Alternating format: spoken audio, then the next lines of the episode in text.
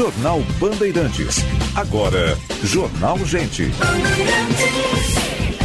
Apresentação: Osíris Marins, Sérgio Stock e Guilherme Macalossi.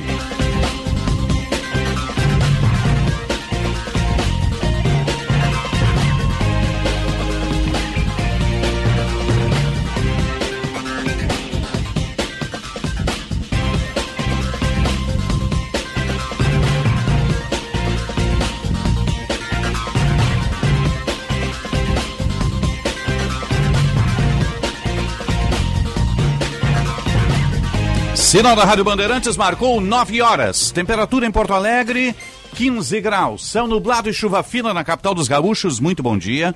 Eu sou Osíris Marins, ao lado do Sérgio Stock, do Guilherme Macalossi, da Central Band de Jornalismo. Estamos abrindo o Jornal Gente. Informação, análise, projeção dos fatos que mexem com a sua vida. Em primeiro lugar, em FM 94,9, aplicativo Band Rádios. Baixe o aplicativo Band Rádios, nos ouça em qualquer parte do mundo no seu celular. Live no YouTube, canal Band RS. Vamos até às 11 da manhã, depois tem uma Atualidades Esportivas, primeira edição, com Luiz Henrique Benfica. A nossa sonoplastia do Mário Almeida, a central técnica do Norival Santos, a produção e edição da Luísa Schirmer, a coordenação de redação do Vicente Medeiros, equipe que faz a Rádio Bandeirantes e o nosso Jornal Gente. O dia começa com uma nota muito triste, uma informação muito ruim, que é um acidente com uma van próxima a Sarandina 386, com oito mortes. Essas vans que transportam pessoas para atendimento hospitalar. A gente vai unir as redações da Band em Porto Alegre com a redação da Rádio Membuí, na região central do estado, Fabrício Minucci. Um grave acidente de trânsito foi registrado nesta manhã na BR-386, próximo à linha Sescom, limites de Sarandi, e próximo também ao trevo de acesso a Constantina. O acidente envolveu uma van e um caminhão. Segundo informações preliminares colhidas no local, sete pessoas morreram, todas passageiras da van, incluindo o motorista, que pertence à Secretaria Municipal de Saúde de Constantina. Entre os mortos está um bebê. Não há ainda informações sobre o estado de saúde do motorista do caminhão. A van estaria levando passageiros da cidade de Constantina com destino a Tenente Portela, onde fariam consultas médicas.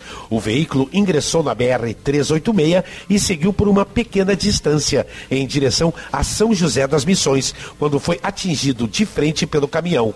Testemunhas disseram que o caminhão estava fazendo uma ultrapassagem. No local do acidente, ambos os veículos pararam sobre o acostamento. O trânsito é lento no local e a ocorrência é atendida pela Polícia Rodoviária Federal de Sarandi. Da Rádio Imembuí de Santa Maria, Fabrício Minucci. Obrigado, Fabrício. Lamentável, né? Nossa solidariedade às famílias aí. Tem que ainda a perícia apurar o que aconteceu, né? Tem uma operação em andamento desde as primeiras horas da madrugada. Jean Costa, bom dia. Bom dia, Osíris. Bom dia a todos que nos acompanham. Polícia Civil Gaúcha, em parceria com a Brigada Militar e a Guarda Municipal de Gravataí, desencadeou uma ação contra um grupo criminoso especializado no tráfico de drogas em Gravataí, aqui na região metropolitana. A iniciativa, nomeada como Operação Plátanos, busca desarticular um grupo liderado por uma família de criminosos, encabeçada pelo pelo patriarca desta família e três filhos que comandavam as vendas e o tráfico de entorpecentes na cidade. Ao todo, 27 ordens judiciais, sendo 11 de prisão preventiva e 16 de busca e apreensão, estão sendo cumpridas na região conhecida como Beco do Mosquito, que fica localizada entre os bairros Vila Imperial e Barro Vermelho. 12, 12 pessoas foram presas até o momento, de acordo com a investigação que apurou o envolvimento de integrantes também deste grupo em ataques a tiros que resultaram em pelo menos 10 mortes em comunidades próximas, todas por disputa disputa de território no tráfico de drogas. De acordo com a polícia, o patriarca desta família dividia as funções entre os filhos, cada um deles atuando na venda de um tipo diferente de droga, para evitar o surgimento de rivalidades. Todos estes quatro estão presos. Segundo a polícia, os criminosos também utilizavam uma radiofrequência na qual monitoravam os policiais durante 24 horas por dia. A ação policial que investiga este grupo desde outubro do último ano interceptou os criminosos a partir desta descoberta. Foi invadida a radiofrequência utilizada pelos criminosos tá, para fazer o monitoramento das, dos pontos de tráfego. É possível verificar ali que eles acompanham toda a movimentação policial. Tinha um esquema de 24 horas de revezamento dos criminosos ali para avisar da aproximação dos policiais e impedir as prisões e apreensões em flagrante. A polícia apreendeu drogas, três veículos e uma arma. Além disso, Osiris, houve o sequestro judicial de uma residência. Ao todo, os bens apreendidos são avaliados em meio milhão de reais. Obrigado, Gia. 96, bom dia, Sérgio Stock. Bom dia, Osíris, Macalossi, bom dia aos ouvintes. É uma tragédia esse acidente aí com sete mortos. Lamentavelmente. É um bebê a bordo, né? Vive uma situação Meu dessas. Deus. Começando a semana com uma notícia muito triste: um bebê de sete meses. Isso é, também tem que servir de alerta para que tomemos muito mais cuidado no trânsito. Né? Não vou fazer nenhuma, eh, nenhum comentário, nenhum pré-julgamento sobre o que ocorreu neste acidente. As informações preliminares são de que foi uma ultrapassagem num local proibido que o caminhão estaria fazendo uma ultrapassagem, mas eh, vamos esperar aí que a perícia e a polícia deem as informações para que não se cometa nenhuma injustiça. Agora, a gente tem que pensar muito no que estamos fazendo no trânsito, né? Infelizmente, e aí vou tomar Porto Alegre como exemplo, começa nas pequenas coisas. Aqui virou, por exemplo, de- deu sinal de alerta, né? Os quatro pisca-piscas, para em qualquer lugar, o carro para e ponto final. Virou uma nova regra de trânsito e para o trânsito. É, infelizmente, uma parcela de motociclistas não respeita sinal vermelho. Isso é um fato. Nem É, canteiro. Motoristas também, né, de vez em quando. Compreende, depois de um determinado horário da noite é complicado você ficar num sinal vermelho, mas tem que ter muita segurança para passar. Agora, às três da tarde, às dez da manhã, ao meio-dia, aí não há necessidade, né? O respeito tem que ser, a sinalização tem que ser por todo mundo. E temos que conclamar as autoridades de trânsito para que se faça uma intensificação nessa fiscalização e tem que ter punição, né, Osíris? Não existe educação apenas sem que tenha punição. Está na lei lá que se É, tem mas quando multa, se dobrou os pontos, se passou mais. a sensação de que, ó, tá tudo liberado. É, mas o hoje está tudo liberado mesmo e não se deve a, né? dobrar, a, a- a dobra dos pontos, né? É. Não se deve Ajudou, só a isso. ajudou. Não se deve só a isso. Né? Não se deve só a isso. Falta, está faltando fiscalização, sim. Está faltando fiscalização. Quando a gente ouve uma autoridade de trânsito justificando ações irregulares no trânsito, eu acho muito preocupante. E eu já ouvi isso É, duas pois vezes. é, mas o cidadão vezes. de bem tem que saber que ele tem que andar dentro dos limites de velocidade. Todo mundo né? tem que andar dentro dos limites de velocidade, respeitar É. a sinalização, etc. e tal. Isso não tem nada a ver com o acidente, essa tragédia ocorrida lá em Constantino. Isso Não, tem que fazer uma investigação. Eu estou alertando para aqueles problemas do dia a dia que provocam transtornos para as pessoas. Uma batidinha com danos materiais e pode levar até uma tragédia desse tipo. Se a gente não consegue respeitar uma faixa de pedestre ou um sinal vermelho, vai respeitar o limite de velocidade nas estradas, né? Então é, é tudo isso que acaba eh, infelizmente se traduzindo nessas tragédias aí. A gente está vendo aí no Band News TV, ó, É. a mesma coisa, ó, duas pessoas morrem Paulo por também. dia na cidade de São Paulo, vítimas de acidente de trânsito. Até é duvidosa essa palavra acidente, né? Porque não é, eu, uma coisa eu prefiro acidental, usar né? colisão É, fatal. Porque eh, o acidente é algo que, em tese, pode ser evitado. Fiz um curso no Detran certa, certa vez, eles disseram, ó, não usem acidente. Não é verdade. Acidente Sim. é outra coisa, é algo que ocorre realmente por um motivo fortuito. Não, quando a pessoa assume o risco, está em alta velocidade, não cumpriu as regras de trânsito, aquilo vira uma colisão, vira, né? É diferente. E eu quero levantar, tu falaste aqui do cotidiano, né? Vou falar dos acidentes, eh, dos acidentes, das colisões com vítima fatal do final de semana. Eu estava vendo o levantamento das PRFs aí, estaduais e federais teve blitz, teve carro a 149 por hora, tá? E no mínimo três acidentes, se bem me lembro, se bem me lembro são três, com vítima fatal, não usavam o cinto. Olha, cara pálida, tem que desenhar o quê? É algo básico. Por que alguém não usa cinto no carro? E essas pessoas morreram porque não usavam cinto. Elas foram catapultadas para fora do carro.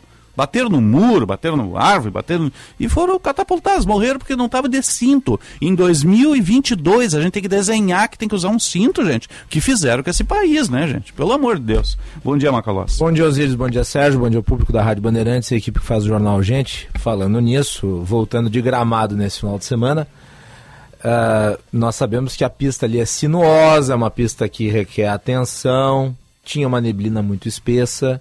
Eu estava indo né, em direção a Porto Alegre, sujeito atrás de mim tentando ultrapassar numa descida com pista única, neblina, e eu pergunto para quê? Para colocar em, em risco a vida de quem vinha na pista contrária? Para colocar em vida a- em risco a própria vida, colocar a vida dos demais, dos, dos terceiros, das outras pessoas em risco, as pessoas precisam ser um pouco mais prudentes e ter um pouco mais de empatia no trânsito para poder preservar vidas. Rapidamente aqui, na sexta-feira, o governador Ranolfo Vera Júnior anunciou então que o Estado ia se adaptar à legislação aprovada no Congresso Nacional, que tabela o ICMS uma queda aí de 71 centavos, pelo menos é o que o governador projetou na sexta-feira, no preço dos combustíveis. Eu acho que já dá para notar aí que houve uma redução. É, mas não né? 71. Não 71 centavos Teve 4, ainda. 5 né? centavos. É, já vi postos de combustíveis aí com um valor menor do que seis reais. Exatamente, 40 centavos eu achei, no posto que eu abasteço. Abasteci 6,59. Eu abasteci a, C, a 5,54 ah entre Gramado e Porto Alegre. Ah, tá. Em Porto Alegre, em Gramado a realidade é, ainda é outra, né? Aqui Lá também. 7,19 ainda, mas é muito acima do que tem aqui em Porto Alegre. E aqui em Porto Alegre a média tem sido de uns 6 e alguma coisa, mas menor do que os 6,90 do que estava anteriormente. É, é, o efeito de curto prazo do tabelamento do ICMS. Até quando isso dura? Pelo menos até que a Petrobras anuncie novo repasse do preço do Eu cuidei aqui em Porto Alegre, de sexta para cá, olha, reduziu muito pouco. Eu acho que reduziu assim de de 699 para 669, uma coisa assim, tá? Por aí. Ou alguns outros foi a redução. É. Aqui. é. 40, Olha, o posto que eu abasteci 699 para 659, 40 centavos. É. E, em um, dois anúncios da Petrobras, essa diferença se anula. Olha só. 9 e 12, só que naquela vez que aumentou, né? Aumentou na madrugada, estoque antigo lá para 7 e alguma coisa, né? É. Sim, isso é importante. É. Isso é, é importante. Às, né? às vezes sobe antes de subir. É o cidadão de bem, né? 9 e 12, vamos lá, mobilidade urbana. Serviço Bandeirantes. Repórter Aéreo. Vamos ao melhor caminho sempre para Cinep RS, Josh Bittencourt. A tecnologia Texaco é a principal escolha das montadoras no Brasil. Faça o mesmo, escolha a Voline. Lubrificante tem que ter o T de Texaco. Bom dia, Osiris, e a todos aqui no Jornal Bom Gente. Dia. Na manhã dessa segunda-feira, várias ocorrências no trânsito. Há pouco um carro perdeu a roda no viaduto São Jorge, afetando o trânsito na Aparício Borges para quem vai acessar Ipiranga ou vai seguir pela terceira perimetral. Também tem colisão envolvendo dois carros na Avenida Brasil, logo depois da Farrapos, no bairro São João. E no norte do estado tem bloqueio na BR-386, próximo a Sarandi, onde aconteceu uma colisão frontal envolvendo uma carreta e uma van. De acordo com a Polícia Rodoviária, Rodoviária Federal, os sete ocupantes da van morreram no local. A tecnologia Texaco é a principal escolha das montadoras no Brasil. Faça o mesmo, escolha a Voline. Lubrificante tem que ter o T de Texaco. Osíris. Agora, metrô de superfície, aeroportos e previsão do tempo. Serviço Bandeirantes. O aeroporto internacional Salgado Filho está aberto para pousos e decolagens, operando visualmente nesta segunda-feira. Dentre chegadas e partidas programadas até a meia-noite, há um atraso e nenhum cancelamento. Serviço da Transurb operam normalmente com trens a cada 12 minutos em ambos os sentidos. Com as informações do aeroporto e da Transurb, Gilberto Echal. Serviço Bandeirantes. Previsão do tempo. Central Band de Informações do Tempo, Luísa Schirmer, bom dia.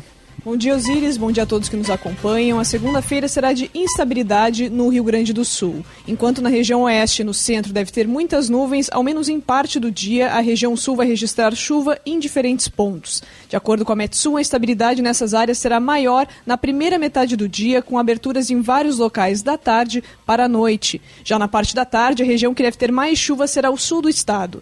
No noroeste e no norte gaúcho, a segunda-feira é de sol e nuvens com vento na direção norte. A temperatura sobe em relação ao domingo na maioria das cidades e nas áreas do noroeste e do norte gaúcho. Os termômetros podem registrar máximas perto dos 30 graus.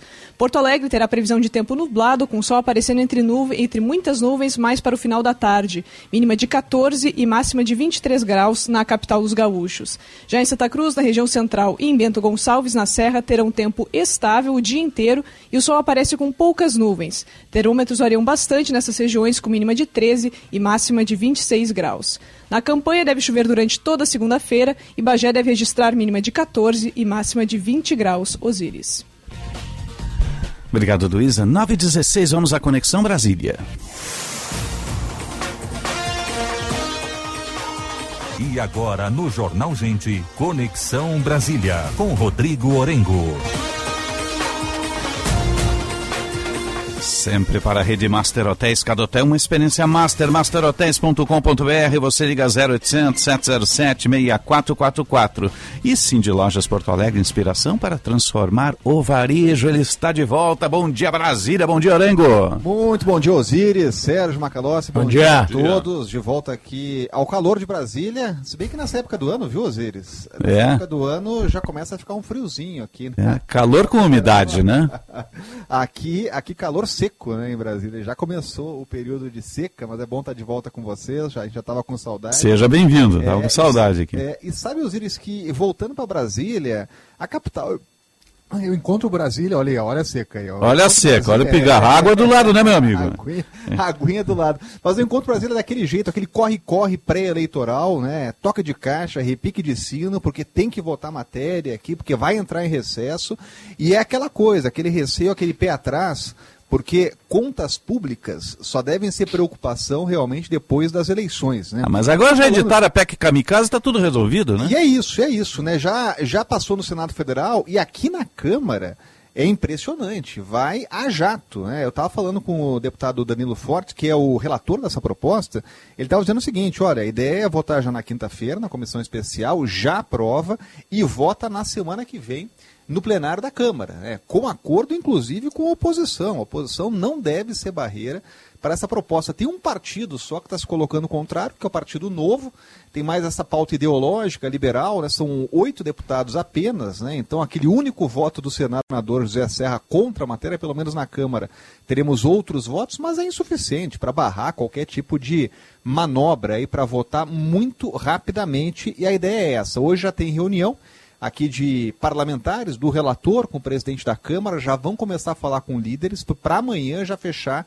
esse calendário oficial. Agora, Osiris, sabe que a ideia que no Congresso Nacional é o seguinte, aumenta lá o Auxílio Brasil, 600 reais, aumenta também lá o auxílio gás, né, cria ainda o voucher para caminhoneiros e motoristas de aplicativos. Só que quando você vai abrindo essas possibilidades... Jornalista outras não, não. Não vão ganhar um voucher aí também? Pois é, Não? é, vão ficar de fora, né? Assim como outras tantas categorias que vão pagar essa conta. O ponto é esse, né? É, é importante ter benefício, é importante ter ajuda governamental no momento difícil que a gente sabe que é de reflexos ainda da pandemia, reflexos da greve, aumento da inflação. O problema é que não tem almoço grátis. É, isso tem um custo. Não há recurso previsto no orçamento. Por isso que estão prevendo aí uma nova calamidade, estado de calamidade, um novo estado de calamidade. é. Então, quem paga essa conta, no fim, aí é sempre o contribuinte. é.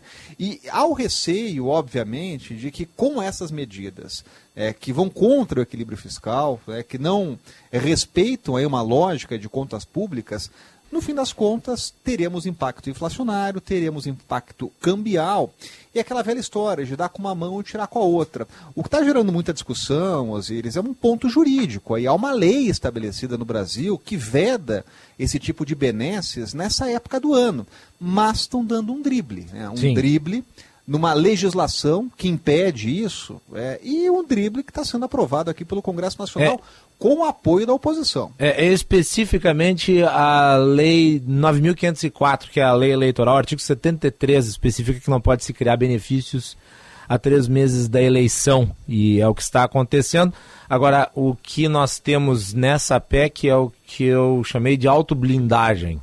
Quer dizer, a PEC cria um estado de emergência para poder se validar, e daí não se constituiria numa infração à lei eleitoral.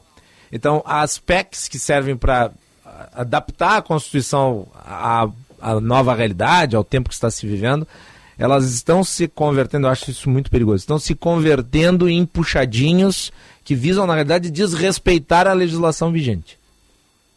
É, e abre uma brecha, né, Macalossi? Abre uma brecha aí para o Supremo Tribunal Federal, né? Quem cantou essa bola foi, inclusive, o único senador a votar contra, senador José Serra, que falou, olha, é inconstitucional, é, e isso tem um caminho, aí, um caminho jurídico, lá no Supremo Tribunal Federal. Agora, no contexto aqui de Brasília, conversando com parlamentares, ninguém acredita que o Supremo vai barrar isso com amplo apoio do Congresso Nacional. né? O que os parlamentares estão fazendo via Congresso é mudar a Constituição. né? Então, é, com apoio de parlamentares de oposição, porque é o seguinte: a situação do parlamentar hoje do Partido dos Trabalhadores, do PSB, do PDT é a seguinte: né, o cidadão está pensando na reeleição. Ele vai votar contra aumento de Auxílio Brasil, é, criação de voucher, criação de benefício para categorias segmentadas é, e comprometer a reeleição pensando em ajuste fiscal. Em época de período eleitoral, ninguém fala em ajuste fiscal. Né? É a velha história que o Macalossi lembrava há, pouco, é, há poucos, poucas semanas. A economia a gente vê depois. É. E vai ficar uma bomba, é uma bomba relógio. É, porque esses benefícios, eles valem só para esse ano. Né? Acabam Sim. lá, virou a folhinha, 31 de dezembro, acabou acabou. E aí o próximo governante, sendo o presidente Jair Bolsonaro reeleito ou outro presidente que vencer as eleições, vai ter uma bomba fiscal para ajustar. Né? Então, assim, tem um compromisso já contratado, que é com corte, que é com um reequilíbrio financeiro lá no ano que vem. Né? Mas é isso. É ano eleitoral, é véspera de eleição e é aquela história, vamos que vamos, né? Aprova aí no Congresso rápido para ter, inclusive, resultado eleitoral. Orengo, se resume tudo isso numa palavra, populismo, né? Você lembrou aí de uma frase, economia a gente vê depois, que a gente ouviu isso durante toda a pandemia, estamos aí vendo a economia depois, né? O mundo nessa confusão toda, é, desordem econômica, mas economia a gente vê depois. A mesma coisa se aplica agora, é, os dois candidatos que lideram as pesquisas, Lula e Bolsonaro, ambos com atitudes populistas. O presidente Bolsonaro é o atual presidente presidente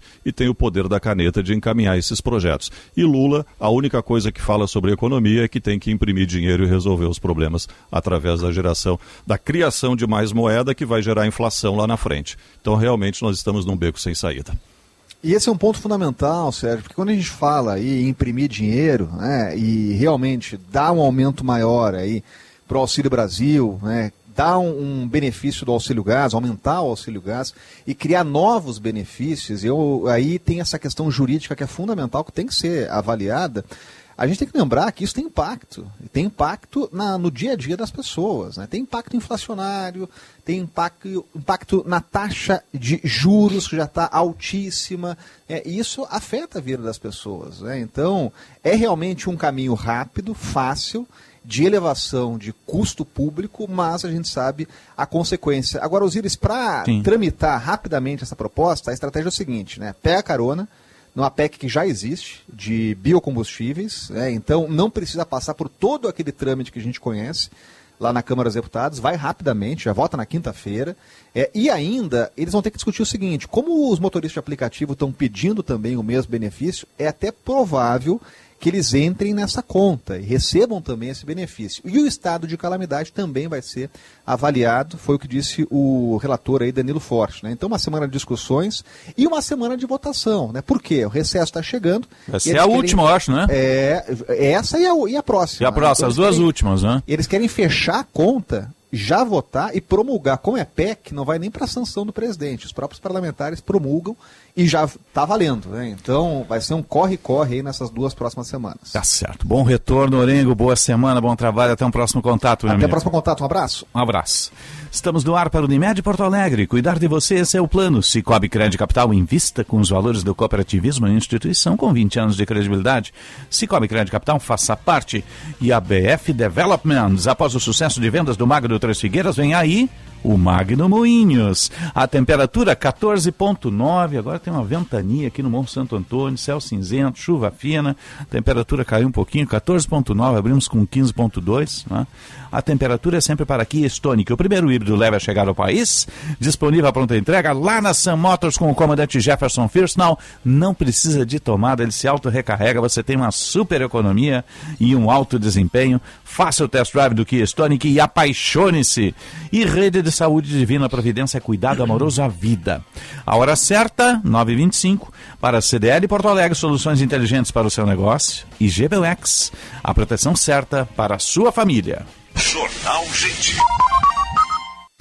A unidade endovascular do Hospital Divina Providência está preparada para atender os casos de doenças cardiovasculares. Os pacientes contam com equipe de profissionais altamente qualificados e recursos tecnológicos de ponta para procedimentos como cateterismo, angioplastias e angiografias. Conheça as alternativas de tratamento eficaz e humanizado da unidade endovascular. Hospital Divina Providência. Cuidado amoroso à vida. Promoção: Investir é para todos. De 1 de junho a 31 de julho, invista no Cicobi. Enquanto seu dinheiro rende, você concorre a 10 milhões em vales poupança. Invista em conta capital, poupança, RDC, LCA e LCI. São 5.300 chances de ganhar. Participe! Acesse cicobi.com.br barra para todos e consulte regulamento. Cicobi, mais que uma escolha financeira. A BS Bios nasceu com o compromisso de construir um futuro mais sustentável, voltado para os princípios de ESG ambiental, social e de governança. Investimos no desenvolvimento do agronegócio e das energias renováveis. Nossas metas são até 2030 ser uma empresa carbono neutro e estar entre os três maiores produtores de biocombustíveis no mundo. Conheça mais em bsbios.com. BS Bios. Juntos transformamos o mundo. Tudo em perfumaria e higiene pessoal você encontra na Sanar Farmácias. Os melhores preços e as melhores condições. Super ofertas Sanar Farmácias para você e sua família. Desodorante Nivea nas apresentações Roll On e Aerosol com preços especiais que só a Sanar Farmácias tem. Oferta válida enquanto durar o estoque. Sanar Farmácias, onde tem saúde, tem Sanar.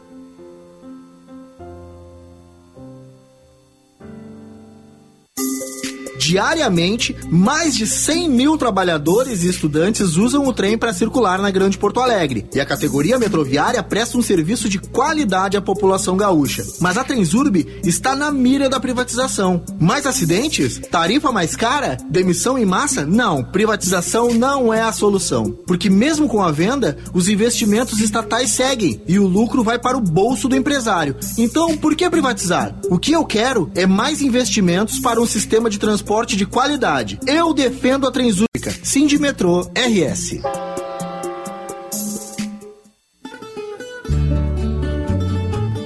Conheça a pousada Olival Vila do Segredo. Azeite e hospedagem prêmio. Em Caçapava do Sul, no Pampa Gaúcho. Uma experiência de aromas e sabores. Primeira pousada na Rota das Oliveiras. Sua identidade portuguesa remete às hospedagens europeias turismo de contemplação, aventura e gastronômico. Reservas 51 3077 5155. Horário comercial. DK 150, a moto ideal para você que precisa de agilidade para as entregas. 150 cilindradas, freio combinado, maior segurança e desempenho, dois anos de garantia e valor que cabe no seu bolso. Você pode pagar em até 48 vezes sem entrada. Vá até a Suzuki Sun Motors, Ipiranga 8049. Suzuki Sun Motors, a sua concessionária Suzuki duas rodas. Rádio Bandeirantes. Fechada com você. Fechada com a verdade. Jornal Gente.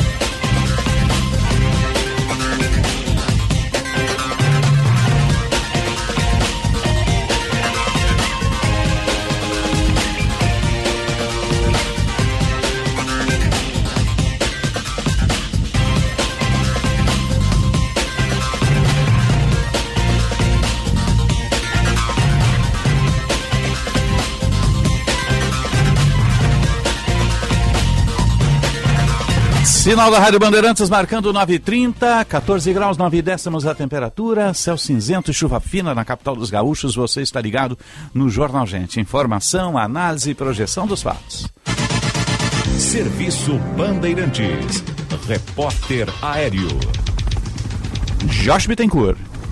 Com o crédito imobiliário Banrisul, a nossa conexão transforma seu sonho em um cantinho todo seu. Banrisul, nossa conexão transforma. Em mais um acidente na capital envolvendo dois carros na rua Carvalho Monteiro, na esquina com a rua Regente, no bairro Petrópolis. Os agentes da IPTC já no local têm feridos e o SAMU também foi acionado. No viaduto São Jorge segue o trânsito muito complicado em função de um carro que perdeu a roda. Para quem deixa Aparício Borges vai acessar Ipiranga ou vai seguir a terceira perimetral em direção à Zona Norte. Ainda pela Zona Sul também tem carro com pane mecânica na Professor Oscar Pereira, próximo ao Hospital Divina Providência, causando bloqueio na faixa da direita no sentido bairro. Com crédito rural Banrisul, a nossa conexão transforma o agro em um mundo de oportunidades. Banrisul, nossa conexão transforma. Osíris. Obrigado, Josh. 9h30, 14 graus 9 décimos a temperatura em Porto Alegre. Vamos falar um pouquinho de gestão dos municípios. Está em linha conosco presidente da Confederação Nacional dos Municípios. Presidente Paulo Zilkowski, um bom dia, obrigado pela presença conosco aqui. Bom dia, Osíris, bom dia, ouvintes. Uma alegria muito grande poder falar com você. Alegria nossa. Está em Brasília ou está no estado? Estou em Brasília numa reunião, dei uma ah. saidinha aqui para falar com vocês. Quero lhe agradecer, tá? Uma deferência muito Não, especial. Isso é obrigação da gente. Na, e, uh, pre, eh, presidente, uh, vem aí uma grande mobilização dos municípios. Como é que o senhor está analisando essa questão envolvendo aí os projetos fiscais do governo e o impacto que tem nos municípios? Olha, Osiris, a questão eu diria que se aproxima de uma gravidade como nunca houve. Estou há muitos anos no movimento, você testemunha, e o que está acontecendo aqui em Brasília, que repercute não na prefeitura em si, logicamente que também, mas principalmente para o cidadão e o cidadão mais desprotegido que é aquele que mais precisa hoje de uma assistência. Por que, que eu digo isso? Porque ah, este ano, só este ano, o que o governo e o Congresso, é, por maioria o Congresso, não vou acusar todos, é, produziu de legislação e de condutas do Executivo, está levando a um verdadeiro caos. Eu vou citar dois, três números bem eloquentes. O ano passado, o governo federal ficou, depois de toda a arrecadação, com 1 trilhão e 100 bilhões de reais. Sim. Ficou em poder da União. Os governadores ficaram com cerca de 900 bilhões. E os municípios, depois de todas essas transferências, que é para o cidadão direta, chegou a 715 bilhões. E são grandes números assim. Bom, o que, que acontece agora para o ouvinte podermos entender um pouco, pelo menos? Com o conjunto de ações tomadas aqui em Brasília, que é o ano eleitoral, é, produziu assim, por exemplo, piso dos, dos magis, do magistério e dos, dos enfermeiros. Nenhum prefeito ou prefeita é contra piso. Nós temos que valorizar essas, essas categorias como todas. Tem hoje no Congresso, para ter uma ideia, tramitando, vamos votar semana passada dos garis, 152 projetos de piso. Tu olha o tamanho que é isso.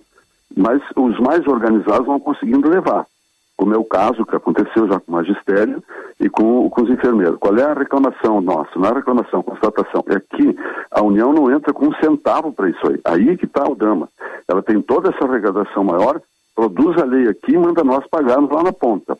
Bom, o que, que se traduz isso? Piso do, do, do, dos professores. Se for cumprida a portaria 67 do, do presidente da República, deste ano agora, impacta em 30 bilhões nos municípios do Brasil, do Brasil. Sim, 30 é, bilhões. 30 bilhões de reais. A maioria já está tentando cumprir isso aí. Dos enfermeiros. E aí os enfermeiros não é só o enfermeiro que está na, nas prefeituras, no saúde da família, nos postos de saúde, nos hospitais, laboratórios, enfim, nas, nas, nas, em toda essa estrutura. Impacta principalmente os nossos parceiros principais, que são as Santas Casas e mais os particulares, porque todos têm enfermeiro auxiliar de enfermagem. Tem que ter esse piso. Repito, uma união tinha que participar.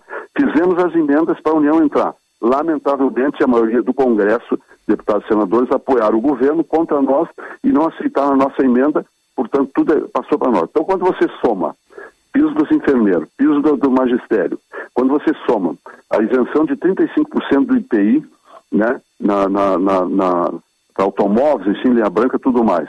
Isso, é, cada um deles, o, os enfermeiros, é, seis, é 9 bi 500 nos municípios do impacto vai ter, já votaram. Eu estou falando matéria votada. Dos, dos, do, dos professores, mais 30 bi. Na questão dos 35% do, de isenção do ITI, aí é no FPM o impacto, é de mais 7 bilhões. O novo ICMS que foi que foi que está em vigor, que é o grande debate, mas ele está ocupando um espaço muito grande esse, porque Sim. tem governador no meio. Quando é município, ninguém está olhando muito, não interessa lá o, o, miserável lá da ponta que precisa da comida, que está passando. Esse não interessa, porque não tem nem conhecimento quem atende ele. Né? Então, quando você soma tudo isso aí, mais, a, mais os agentes comunitários de saúde, que passou mais 3 bi, porque agora tem que pagar insalubridade para eles. Tem toda uma. uma isso somos, e para resumir, 73 bilhões de reais de diminuição que vai ter eh, da, da arrecadação e somando-se a isso aos pisos, imagina o que vai ser Sim. a gestão das prefeituras que está sendo. Então, nosso papel aqui em Brasília, nesse evento, onde tem aproximadamente mil participantes, é mostrar esses números para o Brasil, para ver se acorda o Brasil, porque tem um ano eleitoral, hum. tudo é voto, é um populismo um populismo, eu diria, de baixo nível, de baixa qualidade. Não é só o populismo, é de baixa qualidade. Porque estão enterrando todo o Brasil e o cidadão que precisa disso aí. Então, os prefeitos não estão aqui reclamando para eles, não é nada para prefeito, pelo contrário. Nós estamos olhando esses 33 milhões que estão com fome e que bate aonde? No Estado, na União? Bate em Porto Alegre, no Piratini, em Brasília? Aonde que ele bate? Uhum. Aí nós estamos lá fazendo cadastramento, por exemplo, para receber Auxílio Brasil. Tem 2 milhões e 800 mil famílias que estão cadastradas, aptas ao receber, que é nós que fizemos isso, é o prefeito, é o município, é o servidor, que vai lá na escolinha saber se aquele aluno que é beneficiado por esse programa, ele está assistindo aula, se não está havendo, havendo, evasão escolar, ele tem que buscar esse aluno. Claro, ele tem que é, é, fazer na na na, na, na, na, saúde da mesma forma, são as chamadas é, condicionalidades. Quanto custa isso? Será que um, um funcionário pode sair num carro da prefeitura e lá visitar alguém? Não. Tem que ter um carro, tem que ter motorista, uma divisa de função. Esse cotidiano, alimentação escolar. Alguém tem ideia dos ouvintes quanto é o que a União passa para o município para ajudar na alimentação escolar? 35 centavos por dia, calcula Nossa. isso. E é esse, essa área aí, onde tem 45 milhões de crianças, que nós estamos fornecendo, não é um pãozinho, porque esses 35 não compram nem um copo d'água, nem um pãozinho é alimentação mesmo para poder enfrentar a fome. Isso é a realidade do Brasil, não Presidente, sou eu que estou dizendo. Presidente, então, é Sérgio Stock aqui, bom dia. Sim, tudo bem. Desculpe eu ir falando, sim, né? sim. me interrompo, não, senão a gente não para de falar. Não, tranquilo. O seu relato aí é, é, detalhado, é importante, dá uma noção clara da situação dos municípios. Agora, qual é a solução que a, a Confederação Nacional dos Municípios quer apresentar ou, ou levar para discussão, eh, considerando que nós estamos num ano eleitoral, com todo, toda a legislação que, que impede gastos, e estamos vendo aí o acompanhamento dessa PEC dos benefícios, com outros gastos, com outros benefícios que estão sendo criados, e obviamente isso vai sair do orçamento da União e aperta ainda mais. O que, que vocês estão apresentando como solução? O nosso papel, eh, Sérgio, o nosso papel como entidade é levantar informações e, e dar transparência para a realidade, para tentar unificar e mostrar para a sociedade brasileira o que está acontecendo. Não temos o poder, a confederação, de fazer um projeto de lei sequer. Nós estamos aqui mostrando. Mas pode levar os deputados e senadores. Né? Divulga, né? Alguém tem que olhar. O grande problema é como é que tem nessa eleição. O que está se discutindo de sair na eleição? Alguém tem... Por isso que a gente defendia coincidência de mandato. Porque se tivesse coincidência de mandato, nós íamos economizar 5 bilhões numa eleição unificada e ela ia ter que se discutir a questão local. Hoje é só questão é, superficial, lá de cima. Entendeu? Então, você mesmo falou, a questão, ah, tem essa, essa emenda constitucional, que vai passar 41 bilhões para o governo até o final do ano, dá 600 reais, dá mil reais para o motorista. Tudo bem, agora eu te pergunto, de janeiro em diante, essa pessoa deixa de receber.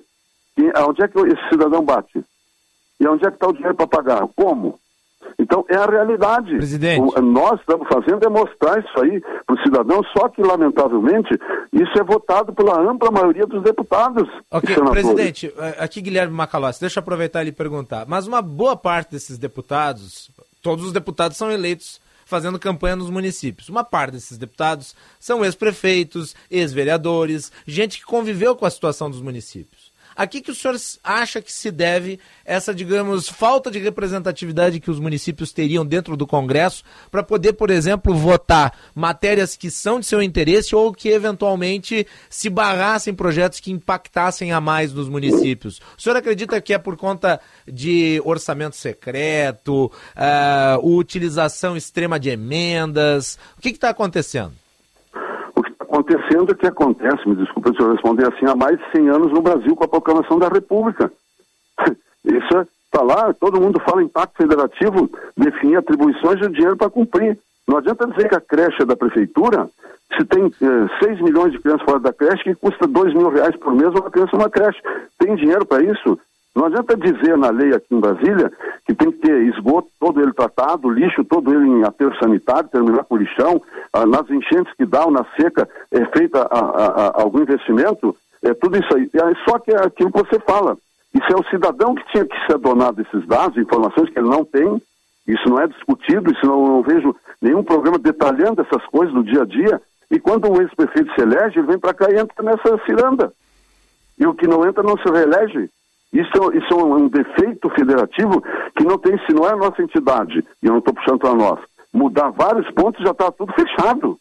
Porque só sabem passar atribuição, mandar pagar. É muito simples mandar pagar. Então, como é que se resolve isso? É, é a transparência, é é a gestão, e logicamente você tem razão. Só que o prefeito hoje está recebendo dessa. E não é o momento hoje você fala em, em, orçamento secreto. Eu não vou falar em orçamento secreto porque ele é uma das tantas peças que ocorre aqui em Brasília todos os dias. Troca o nome, tudo é a mesma coisa. Né? Então, é o cidadão poder aferir. Ninguém vai discutir nessa eleição tudo isso que eu estou falando, que as mazelas da ponta aí. Porque isso não é espaço, isso não é notícia, isso não chega no parlamentar. Ele vai votar um piso, ele sabe que tem eh, quantos milhões de professores. Então, ele, se ele votar contra, eu vou perder voto. Então, ele vota a favor. Agora, com o prefeito, ele, ele acerta como com o município? Eu vou arrumar 500 mil para fazer uma ponte. E o prefeito acha que é muito dinheiro. Então, ele tirou daquele município é, eh, 3 milhões no ano e manda lá 500 mil, que não é pago depois, os restos a pagar está em 42 bilhões, porque a promessa e depois não é cumprido, entra outro governo, arrocha tudo, ou entra um governo que é corporativo, não termina com, com, com a cada vez tem mais piso, mais coisa, e, e aí essa, essa lenga-lenga, não tem, essa é a realidade, é de todos nós. Todos teríamos que estar envolvidos em denunciar isso aí, e ver, acompanhar o voto de cada um. Uhum. Agora, isso aí não, não, é, não é feito, o que, que, eu vou fazer? Nós não temos aqui claro. a, o condão mágico para resolver o problema. Agora, presidente Costa, tem uma questão prática aqui. De onde vai sair esse dinheiro, né? Porque essa corda vai estourar no município e não tem previsão para isso, né? Exatamente, mas é isso que a gente está mostrando. O nosso papel aqui amanhã, com esse prefeito, é mostrar para o próprio prefeito, vereadores, para a comunidade, para a imprensa, para vocês. Hoje eu estou sendo ouvido por vocês porque nós estamos com esses números, são números eloquentes, né? E, e, e consolidados que ninguém está contestando, porque se tivesse errado, nós estivéssemos aqui fazendo também um populismo, nós íamos ser contestados. Não tem, porque essa é a realidade. Não há almoço de graça. Daqui uma hora e meia, duas, nós vamos almoçar, alguém vai pagar. Claro. Isso é coisa lógica que tem, né? Só que não adianta tu tirar da atividade simples um remédio. Está faltando remédio. Será que isso nós estamos mostrando também no estudo? Onde é que está o remédio mínimo, mínimo, aquele para o diabético e para a pressão alta, que não tem mais, esse é o dia a dia, mas não toma, na hora não morreu, vai morrer depois de outra coisa. Por quê? Porque não teve o remédio. Porque tu tem que pegar o dinheiro que é do remédio e botar lá, num piso, que eu sou a favor dele, mas que a União não entra com nada, nem o Estado. Quem paga isso lá na ponta é a, é a prefeitura, e o prefeito vai sair do mandato, e eu estou orientando a, a, guardar um pouco de dinheiro para não ser condenado, porque ele vai, ele vai ter conta rejeitada, vendo todos esses, esses aumentos, Iris, que está tendo aí desses pisos e tudo mais, isso aí é, é, entra na lei de responsabilidade e transgride. Depois tu vai noticiar no programa. O Tribunal de Contas diz que 300 prefeitos do Rio Grande do Sul são condenados. Tudo incompetente. Será que é isso? Pois é. Esse dado que o senhor trouxe da merenda escolar, 35 centavos, olha, isso tem que ser, tem que ser modificado, né? Ou por lei, alguma coisa tem que ser feita, não pode, né? Mas se eu te disser que um programa saiu da família, que pega um médico, enfermeiro, auxiliar de enfermagem, ele desde 2008 é, é um valor repassado para o município, são 40 mil equipes, são mais de 150 mil pessoas, médicos, enfermeiros, trabalhando nesse programa, que é da União, passam 7.250 para o médico por mês e para o enfermeiro, somando juntos os dois, não chega a, 10 mil, a 12 mil reais por mês. Quanto custa um médico? E ainda exige 40 horas. É para inglês ver, será que o médico vai ficar lá? Então a prefeitura tem que complementar e a União não corrige isso há, há 13 anos. E são 258 programas igual a esse. É do PET, o transporte escolar, eu falei na merenda, quanto que vai para o município para poder transportar o aluno? São quantos milhões de crianças transportadas é, no Brasil? E... Esse hora, essa hora aqui, os homens estão estacionados num colégio, transportando quantos? Quanto que o governo manda? O, os governadores não pagam a parte deles, para nós, como deveriam, recebe todo o dinheiro do Fundeb que é outra discussão que nós temos que travar. Então, esse é, esse é o dia a dia, essa é a realidade. Ô, presidente, deixa eu lhe perguntar sobre a condição fiscal dos municípios por conta própria, ou seja, a, a, as modificações nas estruturas legislativas municipais, reformas administrativas municipais, uh, na média, como é que os estados, uh, como é que os municípios buscam compensar essa perda de receita? Eles têm, por exemplo, cortado despesas por conta própria, e daí eu falo, por exemplo, com a própria estrutura pública. Isso acontece em algum nível? Porque nós vimos alguns estados que buscaram renegociar suas dívidas com a União, fazendo ajuste fiscal, ou seja, apresentando projeto de reforma previdenciária, reforma administrativa, venda de empresas públicas. Como é que isso se dá no âmbito do município, já que está contratado aí as perdas de arrecadação por conta dessa legislação? Olha, eu, eu falo nesses programas, que é onde entala o município. É possível o prefeito demitir um enfermeiro, um médico, é, porque ele tem que ajustar? O governador vai fazer. O presidente já faz aqui. É muito bonito o ajuste fiscal para o estrangeiro aplicar dinheiro na Petrobras, não sei aonde lá. Agora, lá na ponta, ele pode terminar com isso, ele pode diminuir os funcionários no, no, no CRAS, Assente Referência Atendimento Social, cada município tem lá uma estrutura com vários funcionários para atender aquela pessoa que mais precisa no dia a dia. Ele tem como cortar, ele tem como diminuir a manutenção das estradas vicinais, que há grandes estradas que tem onde sai toda a economia rural, que é quase 30% do PIB brasileiro. Como é que ele faz isso? Ele tem onde cortar? Ele fez concurso porque a imprensa, não estou dizendo vocês, parte dela divulga dados, e com razão, porque tem que divulgar, no tribunal dizendo que tem que ter concurso, que não pode ser. Entra no concurso, vê na pandemia, nenhum servidor público deixou de receber o salário em dia. O que aconteceu no resto? Então, como é que tu diminui? Tu diminui o serviço? É, ah, você pega, por exemplo, IPT1, debate de Porto Alegre. O IPTU era um, era um principal tributo das prefeituras que tinham autonomia, que não tem mais, porque não pode corrigir quando corrige é uma pauleira. Por quê? Porque é um imposto direto. Você pagou mil do seu imóvel, se você botar outro valor, mas como é que pode? A inflação é 10, está botando. Mas quantos anos é corrigido e não pode corrigir? Sabe por quê? Tem que ser por lei, a Câmara não vota. Vem o outro, promete na campanha, tira. Quer dizer, como é que fica eh, a arrecadação e a despesa? Onde é que ele vai cortar? Ele não tem onde cortar porque ele é obrigado a atender o cidadão, o cidadão não espera, e, ele bate na porta e não quer saber, eu paguei, eu preciso, ah, mas é a União que não pagou lá. Tá... Eu não quero saber se é a União. Eu estou aqui, pago imposto, quero a solução. Ele, ah, um empurrando para o outro, aí alguém divulga, não, é o prefeito querendo dizer que não é dele, o outro dele. E é isso que tem. Uhum. É, é, é, essa é a realidade. Então, como é que ele vai fazer ajuste fiscal? Não tem nem como fazer. Uhum. Ele ainda está levando, porque esse ano a arrecadação ainda está alta, porque é um reflexo da pandemia. Quantas indústrias que deixaram de pagar, a União mesmo liberou de, de recolher tributos por vários meses, imposto de renda e IPI, que é a nossa base de arrecadação, e agora, que diferiram para o ano seguinte, que estão pagando agora. Então a arrecadação está aumentando, uma consequência que vem de lá ainda. Entendeu? Então, é, a reforma da Previdência que vocês falaram aí, muito, é o principal problema. No Rio Grande do Sul, 342 municípios têm o fundo próprio de Previdência. Os outros estão no regime geral. Esses municípios, que a grande maioria, as grandes cidades aí todas têm, quando fizeram a emenda 103, nós fizemos uma emenda para estender a reforma da Previdência da União para os municípios e estados. Mas aí, sabe o que aconteceu? Um deputado que manda aí dentro, ou dois, lá no meu estado do Nordeste, uhum. eu não vou fazer isso, porque o governador, eu vou ter o desgaste, eu sou candidato no ano que vem, eu não vou votar isso aí, porque eh, eh, eu vou ter o desgaste e o governador não. Então ele que faça a reforma lá para ele ter o desgaste. E olha, olha, a, a, olha essa realidade. Então não passou, então os, os prefeitos estão empipinados no sentido da ser prefeitura, porque tu podia ter uma solução, como foi feita lá na emenda 47, que passou a líquida mínima da União para os estados e municípios. Onde é que está a federação? Qual é a, a, igualdade? Então você tem um déficit na Previdência no estado de bilhões, entendeu? Que poderia ser solucionado mas por, por, vontade de um ou dois e tudo vai atrás, porque vem tudo essas emendas Sim. por trás. Todo esse jogo aqui em Brasília. Presidente da Confederação Nacional dos Municípios, a gente vai estar acompanhando a mobilização dos municípios. Uh, bom trabalho aí, boa semana, até um próximo contato. Obrigado, um abraço, bom dia a todos. Forte abraço. Um abraço. 9h49, 15 graus a temperatura. Jornal Gente. Cliente Unimed Porto Alegre. Conte com a vantagem de ter a sua carteirinha sempre com você no seu celular. Pelo aplicativo Unimed Poa, apresentar o cartão virtual é a forma preferencial para identificar-se no atendimento e em breve substituirá a apresentação do cartão físico. Por isso, baixe nosso app antecipadamente e fique tranquilo tendo seu cartão virtual com você sempre que precisar. Unimed Porto Alegre. Cuidar de você. Esse é o plano. Senhor empresário, alugue veículos para sua empresa com a maior locadora gaúcha. Citicar Aluguel de Veículos. Ter sua frota terceirizada permite mais recurso financeiro disponível para você investir no seu negócio. Com a Citicar, você tem uma empresa focada na sua frota, para você focar na sua empresa. Citicar, uma locadora feita de carros e pessoas. Para alugar, Citicar.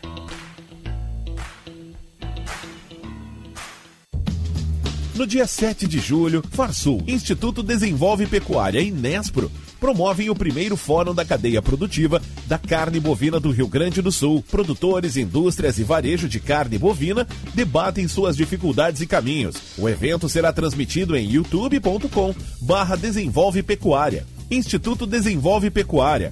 A informação é o novo insumo da pecuária.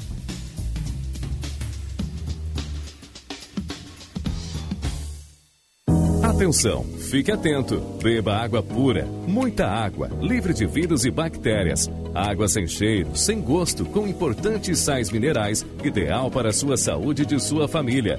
Purificadores e mineralizadores de água natural, gelada e alcalina, com ou sem ozônio é na WaterSul.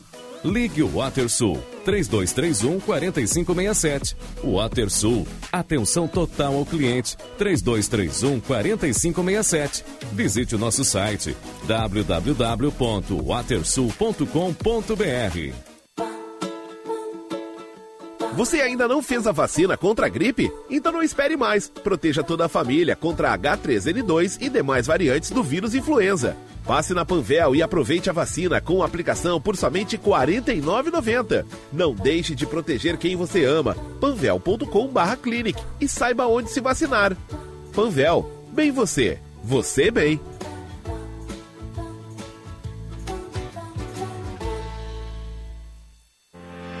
Há 30 anos, o grupo Maquena representa as melhores marcas de lubrificantes automotivos do mercado, sendo distribuidora autorizada da Ipiranga e Texaco em todo o Rio Grande do Sul. Distribui seus produtos com excelência a mais de 10 mil clientes de diversos segmentos: automotivo, industrial e agronegócio. Quer comprar ou revender lubrificantes Ipiranga ou Texaco? Acesse o site www.maquena.com.br e fale com um dos nossos consultores. Grupo Maquena, ajudando a movimentar o mundo. Em Porto Alegre, a mais avançada tecnologia em cremação.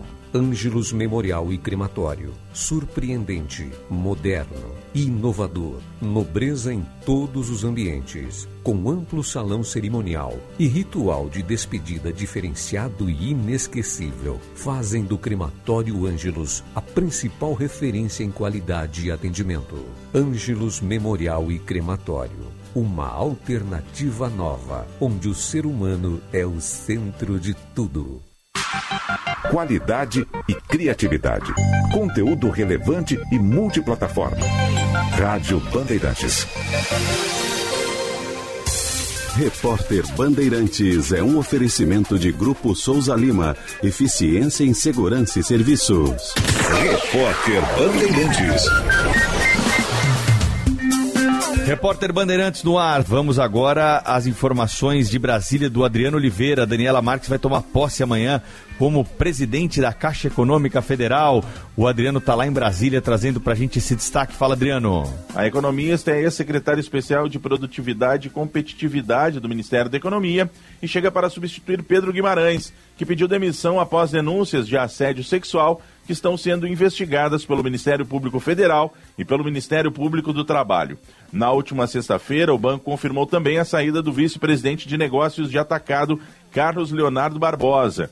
Ele era um dos executivos mais próximos de Guimarães e foi citado ainda nas denúncias de um funcionário do banco sendo investigado pelo Conselho da Estatal. Além das investigações realizadas pelo Ministério Público, a própria Caixa decidiu contratar uma empresa externa para fazer investigações complementares e avançar na apuração dos casos de assédio sexual.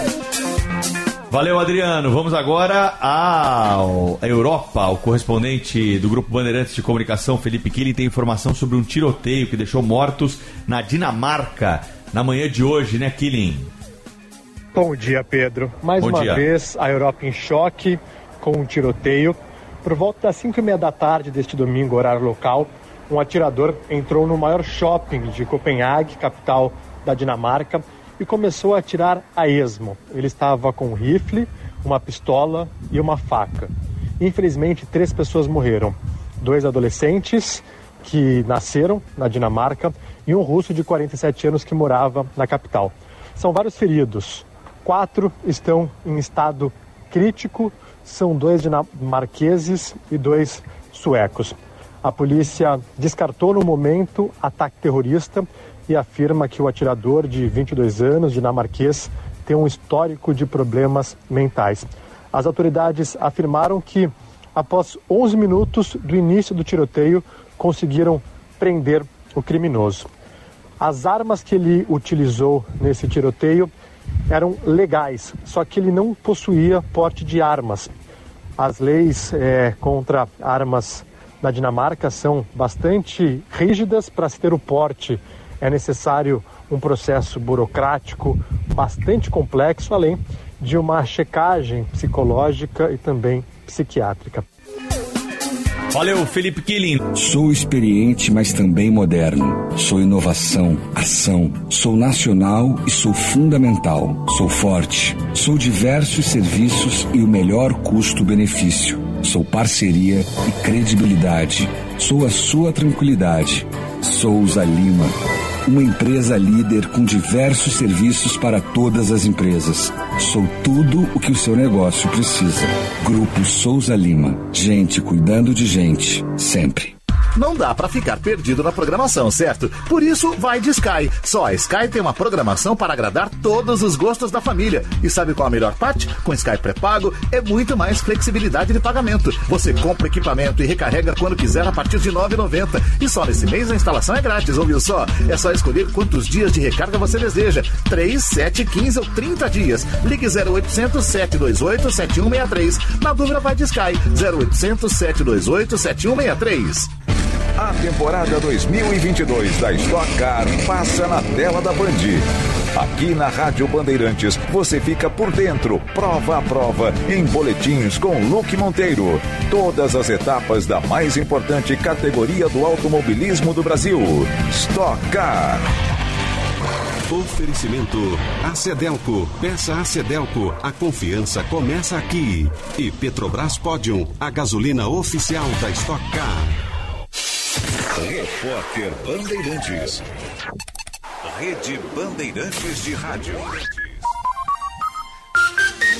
Jornal Gente.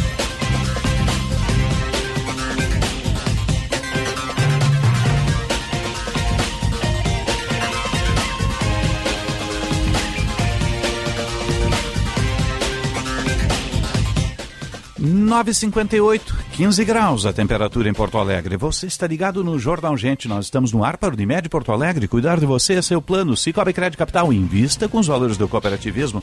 ABF Developments. Após o sucesso de vendas do Magno Três Figueiras, vem aí o Magno Moinhos. Vamos atualizar tudo. Serviço Bandeirantes. Repórter Aéreo. Josh Bittencourt. Concorra a um Jeep Compass na promoção Cooperação Premiada Sicredi União Metropolitana RS. Coopere com Sicredi e participe. Atenção em Eldorado do Sul, na BR-290, junto à ponte sobre o rio Jacuí, houve o tombamento de um caminhão baú no sentido capital, junto ao canteiro central. Não chega a ter bloqueio no trânsito, mas os motoristas acabam reduzindo a velocidade. E atenção para quem vai fazer o trajeto entre a capital e a região das ilhas, porque tem içamento do vão móvel da Ponte do Guaíba previsto para começar em instantes. No Vale dos Sinos, o trânsito segue bastante congestionado em São Leopoldo, na BR-116, nos dois sentidos. Promoção Cooperação Premiada Sicredi União Metropolitana RS. Coopere com Sicredi e concorra a muitos prêmios. Participe. Osíris.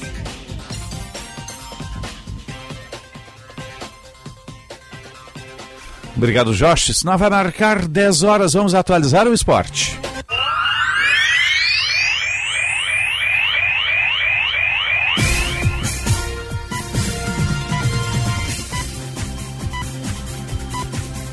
Aí o sinal. 10 horas, 15 graus para Blue 3. Internet all day, internet de alta performance que vai surpreender você. Blue3.com.br. Vamos com a atualização do esporte. Assistiu o jogo do Grêmio, ou seu Magalhães? Não assisti o jogo. Não gostou? Não assisti o jogo. não do assistiu? Não assisti mesmo. Eu Né? sei que não ganhou, Segundo né? os nossos colegas, não perdeu nada também. Né? Jogo de 0 a 0 já é chato por não Aliás, ter gol, né? Quem é que dizia O que mais adu- era o pior É o placar pior do futebol? placar que existe. É, Aliás, mas é. Uma frase específica. Saudações ao autor da frase, mas eu melhor jogador do Grêmio foi o goleiro.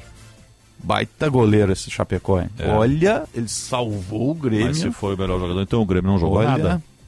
Ou seja, o Grêmio teve na média. Aliás, o que mais a dupla Granal faz é empatar, né? É. É o festival do empate. O Internacional sábado satisfeitíssimo com o empate, né? Nem atacava mais no segundo tempo. Mandou o rolinho, antigamente Mandou dizia o rolinho, né? É. Aliás, um jogo picado, o juiz perdeu Eu não vi o jogo. controle em alguns momentos, eh, no aspecto disciplinar. Estava meio desligado do jogo, parecia que. sei lá o que, que ele queria. Ou. Não, não sei, não, não, não gostei da arbitragem. Não teve nenhum erro, não teve nenhum erro grave, mas assim. Teve um pênalti pro Inter que não foi dado. coisa que batia, o jogador tinha um choque lá. Era falta, às vezes uma disputa de bola, falta. Ficou um jogo truncado, um jogo ruim de se ver. E começou muito bem. Há 20 segundos o Inter fez a primeira finalização. né? Chegou no ataque. Disse, opa, hoje vai ser Opa! um jogo e tanto. Né? Aí durou um tempo, depois dos 20 até os 40 do primeiro tempo, o Internacional dominou e foi só isso. E amanhã tem a remontada, se Deus quiser. Amanhã é um dia Hã? importantíssimo. É, ingressos esgotados para o jogo contra o Colo-Colo pela Sul-Americana no Beira-Rio. O Muito gigante bem. para sempre. Então não frase será do- falta de apoio do torcedor. A frase é de ninguém menos que Nelson Rodrigues. Só. Olha aí, viu? E já que a gente está falando de Nelson Rodrigues, eh, tem um documentário, tá, tá no YouTube inclusive, e nesses canais de streaming todo, que vale a pena. A gente está em época de Copa do Mundo, né? Técnico, Tite, convocação, não sei o que. O Tite deu uma entrevista aí, disse que o, o centroavante da seleção vai ser o Richardson na Copa, tá? E vale lembrar que teve seleções que jogaram sem centroavante. A de 70 foi uma delas. O Tostão estava ali, mas não era um centroavante, centroavante, tá? E eram os melhores em campo. A gente chamava de as feras do Saldanha, que foi o técnico da eliminatória da Copa de 70. O Brasil goleou em todos os jogos, passou de roldão. Depois o Saldanha criaram uma conspiração contra ele, porque ele era comunista. Um comunista não podia ganhar a Jules Rimet, né? Então o regime militar acabou tirando ele fora. Também ele se au- autoajudou, porque ele tinha umas loucuradas. Mas aquela seleção não tinha centroavante. Eu busco isso por quê? Porque tem um documentário muito bom, chama-se João Sem Medo. Agora ele está no YouTube também. Já mencionou Tá? esse documentário. É fora de série. Mostra bem aquela passagem ali da década de 60 para 70, né? Aquela coisa da malandragem carioca, né? Do cara que é cronista esportivo e vira treinador, né? De como as coisas eram feitas, aquela coisa do Rio de Janeiro, Botafogo, Flamengo, o regime militar, tudo mais, aquelas estranhezas da, da CBD à época, né? A concentração, tudo mais. Olha, é maravilhoso, maravilhoso. Documentário João Sem Medo, vale a pena. Falando em Copa do Hum. Mundo, 2 milhões de ingressos já vendidos para a Copa do Catar. E Copa do Mundo é na Band. Isso né? aí. Tem isso ver. também. Vamos lá. Tiger Junk, Matheus Dávila e as informações da dupla. Após o empate fora de casa com os reservas contra a equipe do Ceará, a delegação do Internacional se reapresenta na tarde de hoje para realizar o único treino antes da partida decisiva de amanhã à noite contra a equipe do Colo-Colo, valendo uma vaga nas quartas de final da Copa Sul-Americana. Para levar a partida para os pênaltis, o Inter precisa vencer por dois gols de diferença. Caso vença por uma diferença maior, consegue a classificação ainda no tempo normal. Mais de 40 mil ingressos foram vendidos para a partida e a expectativa é de um Beira-Rio absolutamente lotado. Até por isso, o Inter preservou os jogadores na partida deste fim de semana. A expectativa é que dois atletas que estavam no departamento médico tenham a sua recuperação a tempo. Casos do lateral direito Fabrício Bustos e do meio-campista Carlos de Pena. O lateral esquerdo René, que sente dores musculares, não deve estar pronto a tempo e assim Moisés deverá ser escalado na equipe titular. Um provável time do Inter para amanhã tem o goleiro Daniel, a defesa com Bustos, Vitão, Gabriel Mercado e Moisés. O meio-campo tem Gabriel, Edenilson, Depena e Alan Patrick. Na frente, Pedro Henrique e David. O Inter, que fora de campo, trabalha para contratar um centroavante e busca um reforço até o início desta janela de transferências que inicia no dia 18 de julho. Nenhum nome eh, tem avanços até o momento, mas essa é a prioridade admitida por todos nos bastidores do CT Parque Gigante. Com as informações do Inter, falou o repórter Tiger Junk. O Grêmio ficou no empate com a equipe do Bahia, um resultado que gerou, por parte dos torcedores, uma contrariedade, mais uma contrariedade com a atuação gremista. Mas o desempenho não foi criticado pelos dirigentes nem pelo técnico Roger Machado. O tricolor comemora o ponto somado fora de casa num confronto direto e acredita que o tricolor está no caminho certo para voltar para a elite do futebol brasileiro. Sobre contratações, o discurso começa a mudar. A ordem do presidente Romildo de conter os gastos poderá ser determinante para que o Grêmio não contrate mais nesta janela. Apesar disso, Denis Abraão deixa claro de que o mercado está sendo explorado E a ordem de Romildo não é para parar de investir, mas para ser assertivo no momento de fazer os negócios. Com as informações do Grêmio, Matheus Dávila. Obrigado, meninos. 10 e 6, eles voltam às 11 horas, na Atualidades Esportivas com Luiz Henrique Benfica. Agora o espaço de opinião. O comentário de Roberto Pauletti. Bom dia, Paulette. Bom dia. Mau resultado do Internacional em Fortaleza, hein? O Mano Menezes fez uma escalação esdrúxula, né? uma escalação onde não tinha, não tem sentido alguns jogadores estarem em campo, tipo Lisieiro. Internacional deixou dois pontos contra um adversário fraco, fraco na escalação também. O Ceará não botou seus principais jogadores, ganhou do The Strongest na quinta-feira, poupou os jogadores. O Internacional poderia ter sido mais ousado na escalação.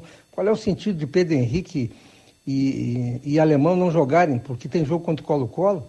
Ah, são jogadores jovens, fortes, que poderiam ter ajudado muito. O Internacional teria, teria com certeza vencido esse jogo contra o Ceará. Foi um mau resultado do Internacional, mas agora é tudo Colo-Colo. Colo-Colo é um time que vem seguro para cá, um time que vem sabendo o que tem que fazer, vai dar bola para o Internacional, sabe que vai ser atacado, que vai ser imprensado na sua defesa, e nós vamos ver um Colo-Colo diferente. Lá o Colo-Colo se atacou, lá o Colo-Colo jogou solto, aqui ele será pressionado. Quem sabe não seja essa a chave do Internacional para fazer os três gols que precisa amanhã. Pressionar essa zaga do Colo-Colo. Esse é o jogo que, pelo menos, eu espero para amanhã. O Internacional com todos os seus titulares em campo, menos o Wanderson. E o Grêmio, pessoal? Bahia jogou melhor. Bahia poderia ter ganho, teve quatro chances de gol. O Grande foi melhor em campo. O Roger não está fazendo o time jogar, realmente. Mas é difícil fazer esse time do Grêmio jogar. O Grêmio não tem meio campo. O Bitelo é um jogador que não cumpre nenhuma das funções do meio-campo. Ele não é um bom marcador, ele não arma nenhuma jogada, ele, ele enfeita jogadas que, que não são necessárias. Eu tenho certeza que ele só joga porque não tem um, um jogador um pouco melhor do que ele. Quem sabe agora, vindo o Tassiano, o Roger possa fazer alguma opção. Agora, o Bitelo, que todos nós esperávamos que tivesse um bom, um bom desempenho no, na Série B, está tendo um desempenho sofrível e o Grêmio precisa muito dele no meio-campo. Agora, o grande problema do Grêmio é lá na frente. Janderson, Elias e Campas são jogadores de Série B. Eles não são jogadores de Série A. O Grêmio, ano que vem, quando subir, vai ter que rever o seu modelo totalmente, porque com esses jogadores não tem condições. O Ferreira entrou sem ritmo, obviamente sem ritmo, mas o, o Ferreira, sem ritmo, consegue jogar mais do que esses três atacantes. Diego Souza reclama demais, todo o tempo reclamando, sem, sem paciência. E a realidade é simples: o Grêmio não teve uma chance de gol. O empate foi um ótimo resultado para o Grêmio, principalmente com os resultados combinados. Está indo, indo bem em relação à sua necessidade de subir, mas o desempenho do Grêmio é muito ruim, só justifica-se porque a Série B é muito ruim também. Mas está aí o Grêmio, o Grêmio que vai para o segundo turno com um time diferente e, e dando esperança para o seu torcedor. Ontem, de novo, foi muito mal o Grêmio. Um abraço, pessoal. Até amanhã. Obrigado, Paulette. Retorna ao meio-dia no apito final, comandado pelo Marco Antônio Pereira. 10 e 9, 15 graus. A temperatura tem chamado a reportagem. O Eduardo Carvalho está acompanhando essa questão envolvendo um gaúcho morto lá na Ucrânia, que estaria trabalhando em, em ação humanitária. Né? O Eduardo tem mais informações para a gente. Bom dia, Eduardo. Bom dia, Osíris. Bom dia a todos que nos acompanham aqui no Jornal Gente. Mais dois brasileiros são vítimas do conflito entre Rússia e Ucrânia. E dessa vez, mais um gaúcho está entre esses mortos no confronto. Douglas Múrigo, de 40 anos, ele que é morador de São José dos Ausentes, deixa uma filha de 15 anos. Ele foi para a Ucrânia na intenção de, segundo a família, de ajudar as vítimas do confronto contra a Rússia. No dia 22 de maio, ele que teve o último contato com os familiares no dia 28 de junho, disse que ficaria incomunicável por algumas semanas, afinal iria para o front, iria para o combate e aí acabou perdendo a vida. em um conflito na cidade de Carvive na madrugada do sábado. Além dele, uma outra combatente brasileira, Talita do Vale, também acabou perdendo a vida. Já são três brasileiros que morreram nesse confronto, além dos dois uh, recentes, agora que a gente traz a informação nesse momento, também André Hackbarri, outro gaúcho, ele que morreu no dia 5 de junho, estava também eh, no conflito como um voluntário, lutando pelo lado da Ucrânia e perdeu a vida. Então, portanto, agora três brasileiros já faleceram nessa guerra no leste europeu. Osiris. Obrigado, Eduardo. 10 e 11, 15 graus a temperatura. Jornal Gente. Preservar a saúde e o bem-estar dos seus colaboradores mantém o seu negócio forte. Por isso, associados do Cindy Lojas Porto Alegre contam com o convênio Uniodonto, o maior sistema cooperativo odontológico do Brasil. Cobertura para todas as especialidades odontológicas, atendimento com hora marcada e garantia de um ano dos serviços prestados. Tudo isso a partir de R$ 17,90 mensais. Associe-se ao Cindy Lojas Porto Alegre e desfrute desse e mais benefícios. Para mais informações, acesse cindylojaspoa.com www.alugue.com.br. Senhor empresário, alugue veículos para sua empresa com a maior locadora gaúcha. Citicar Aluguel de Veículos. Ter sua frota terceirizada permite mais recurso financeiro disponível para você investir no seu negócio. Com a Citicar, você tem uma empresa focada na sua frota, para você focar na sua empresa. Citicar, uma locadora feita de carros e pessoas. Para alugar, Citicar.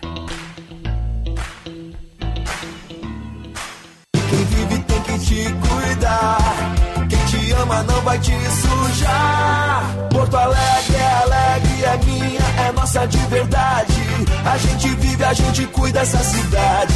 A gente vive, a gente cuida dessa cidade. A prefeitura trabalha todos os dias por uma cidade melhor. E você também pode fazer a sua parte. Não jogue sujeira no chão, separe o lixo e respeite os espaços públicos. A gente vive, a gente cuida. Prefeitura de Porto Alegre. O mundo mudou e a internet virou item de necessidade básica para as pessoas e, mais do que nunca, um diferencial competitivo para todas as empresas. Conheça a Blue 3, internet corporativa de alta performance via fibra ótica, com estabilidade total, 100% da velocidade contratada e os melhores planos do mercado gaúcho. Acesse blue3.com.br e consulte a disponibilidade na sua região. Blue 3, internet all day. O Viver Bem é o programa da Unimed que te ajuda a ter mais saúde e qualidade de vida. Nele, você encontra atividades físicas como yoga, pilates e dança e participa de bate-papos e palestras sobre alimentação, saúde mental, saúde do idoso e saúde do bebê. Tudo em um só lugar, com profissionais especializados, online ou presencial e de forma gratuita. Acesse unimedpoa.com.br barra e saiba mais. Afinal, sempre é hora de viver bem. Unimed Porto Alegre. Cuidar de você. Esse é o plano. Muita gente acha difícil estar protegido. Você também pensa assim? Então, surpreenda-se com os planos Vida GBUX. São diversas opções de cobertura com fácil contratação, acesso a uma ampla rede de convênios e mensalidades que cabem no seu bolso. Fale agora com seu corretor de seguros ou procure a unidade de negócios mais próxima. Para tudo ficar bem, GBUX, a proteção certa para a sua família. Para um novo você, uma nova Volkswagen. Neste mês na Unidos, não perca a chance de comprar o seu SUVW Volkswagen. O impactante Nivus e toda a inovação da T-Cross estão com taxa zero. Sim, com taxa zero e pronta entrega. Unidos, a casa da Volks, na Ipiranga, pertinho da PUC. Aproveite, é a sua oportunidade de ter um Volkswagen zero quilômetro. No trânsito, sua responsabilidade salva vidas. Volkswagen. A estação mais fria do ano chegou e a Band sobe a serra. Direto de Nova Petrópolis, a nossa programação mostra as belezas e os encantos do inverno gaúcho na Band TV e nas rádios Bandeirantes e Band News. Prepare a roupa de frio e venha aproveitar esta temporada. Oferecimento Sistema Ocergs. Somos o cooperativismo no Rio Grande do Sul.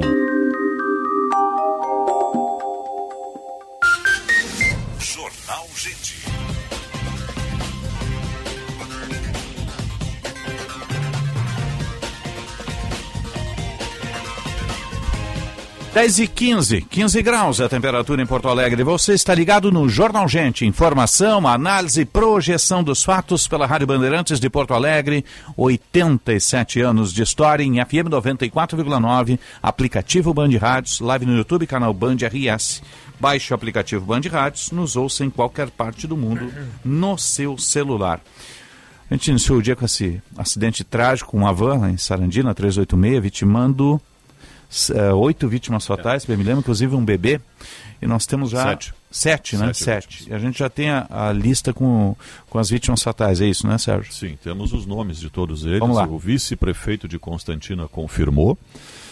São o motorista Magnus Anella, Wilson Ramos, Adazila Ramos, Helena Vitória da Silva, Ana Bruna Cavalheiro da Silva, Geni Emília dos Santos e Silvana Remonte Zenatti.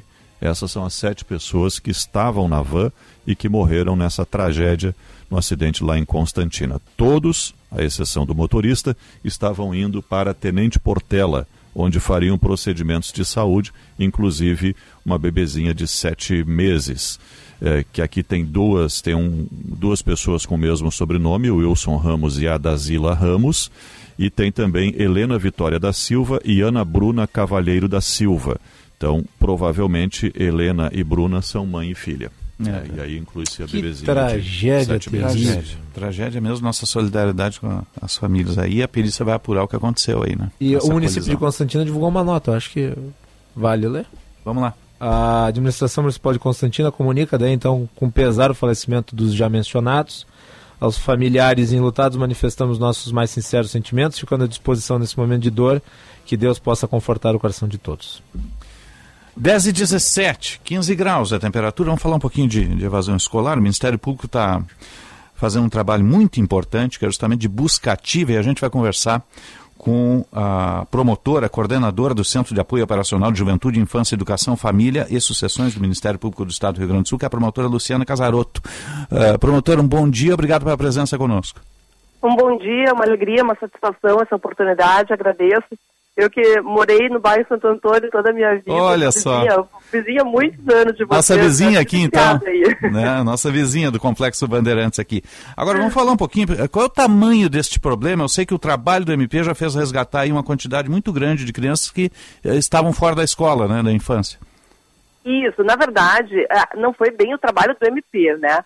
Porque realmente o que se viu foi um esforço de muitas pessoas. Uh, o, o, MP teve é, essa capacidade de articulação desses gestores, da rede de proteção e toda essa rede, porque os municípios e o estado do Rio Grande do Sul, desde sempre, né, fizeram os seus esforços, tentaram de várias maneiras que esses alunos não abandonassem, que pese as grandes dificuldades que nós tínhamos pela frente, com toda a situação de emergência que nós sabemos.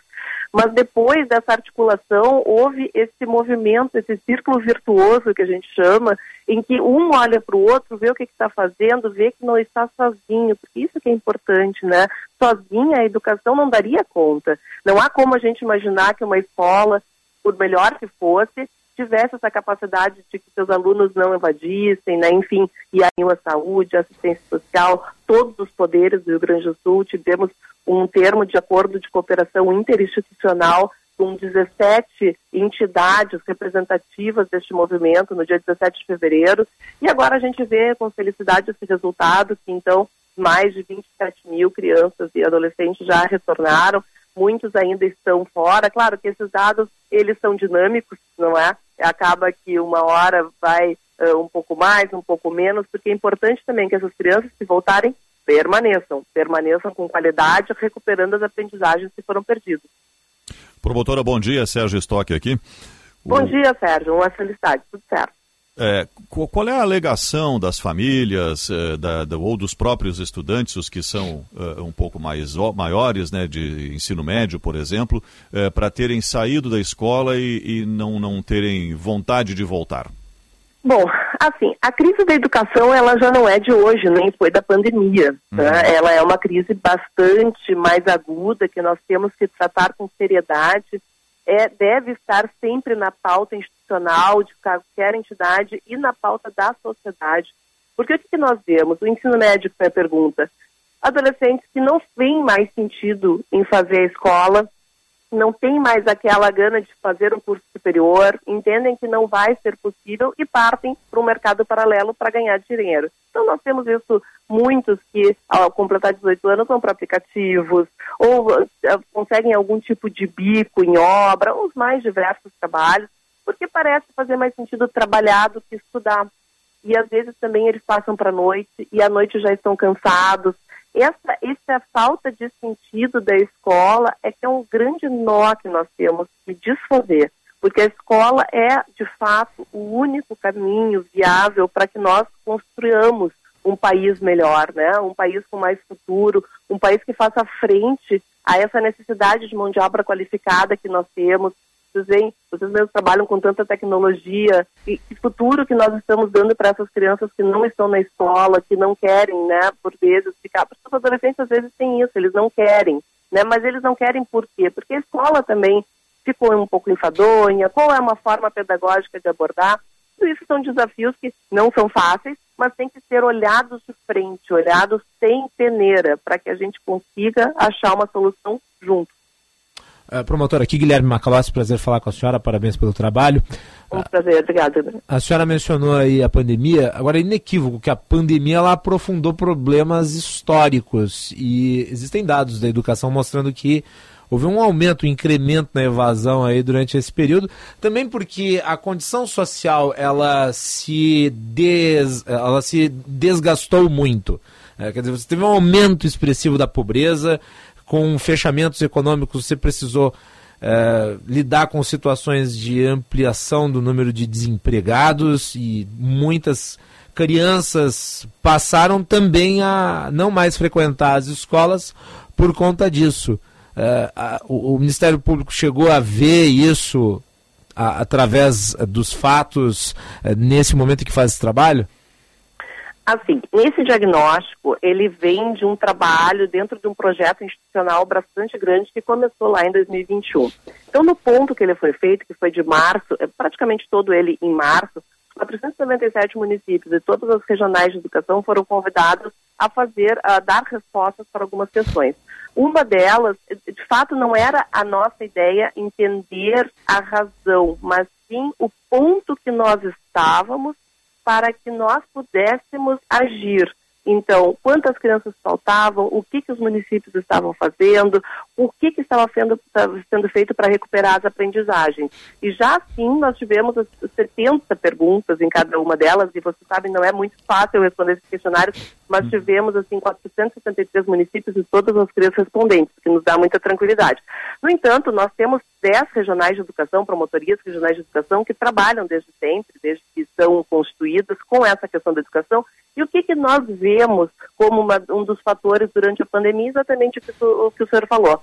Um aumento enorme na perda de renda, né, um, bastante grande, o um empobrecimento da população, a, questão da falta de tecnologia também, porque enquanto uns estavam com computadores, com internet em casa, outros tinham uma folhinha alcançada, às vezes com dificuldade, na zona rural, por exemplo, onde às vezes os pais analfabetos não conseguiam ajudar aquele filho ou não tinham paciência, um aumento grande da violência contra criança e adolescente também neste período.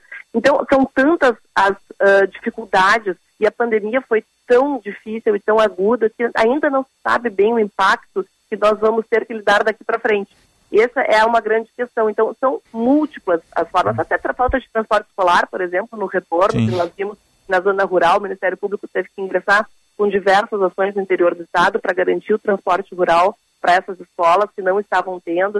Uh, enfim, poderíamos ficar falando a manhã inteira, mas de hum. fato é algo bastante complexo e que não se resume a uma causa específica. Sim. E mais, de acordo com a idade, ela muda. Então, uma falta de. A, a evasão escolar de uma criança de 5, 6 anos é diferente de um adolescente de 12, que é diferente do adolescente de 17.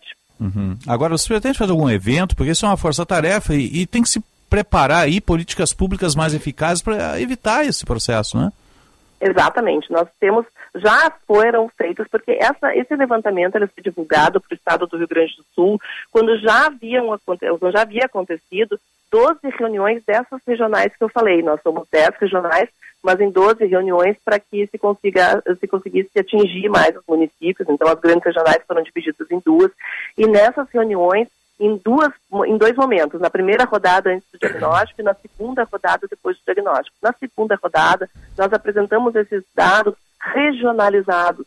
Então não se está falando aqui também, que eu acho que isso é importante, ah, mas isso é no estado, é diferente em Porto Alegre, eu estou aqui em uma cidade pequena. Não, nós temos regiões do estado do Rio Grande do Sul onde foram apresentadas e na, tanto na primeira quanto na segunda rodada nós tivemos mais de 2.200 pessoas, um total de quase 4.500 pessoas, pelo menos, que tiveram acesso e não são pessoas comuns, vamos dizer, né? são gestores, são atores da rede de proteção que tiveram a oportunidade e que estão entabulando ações e se fortalecendo.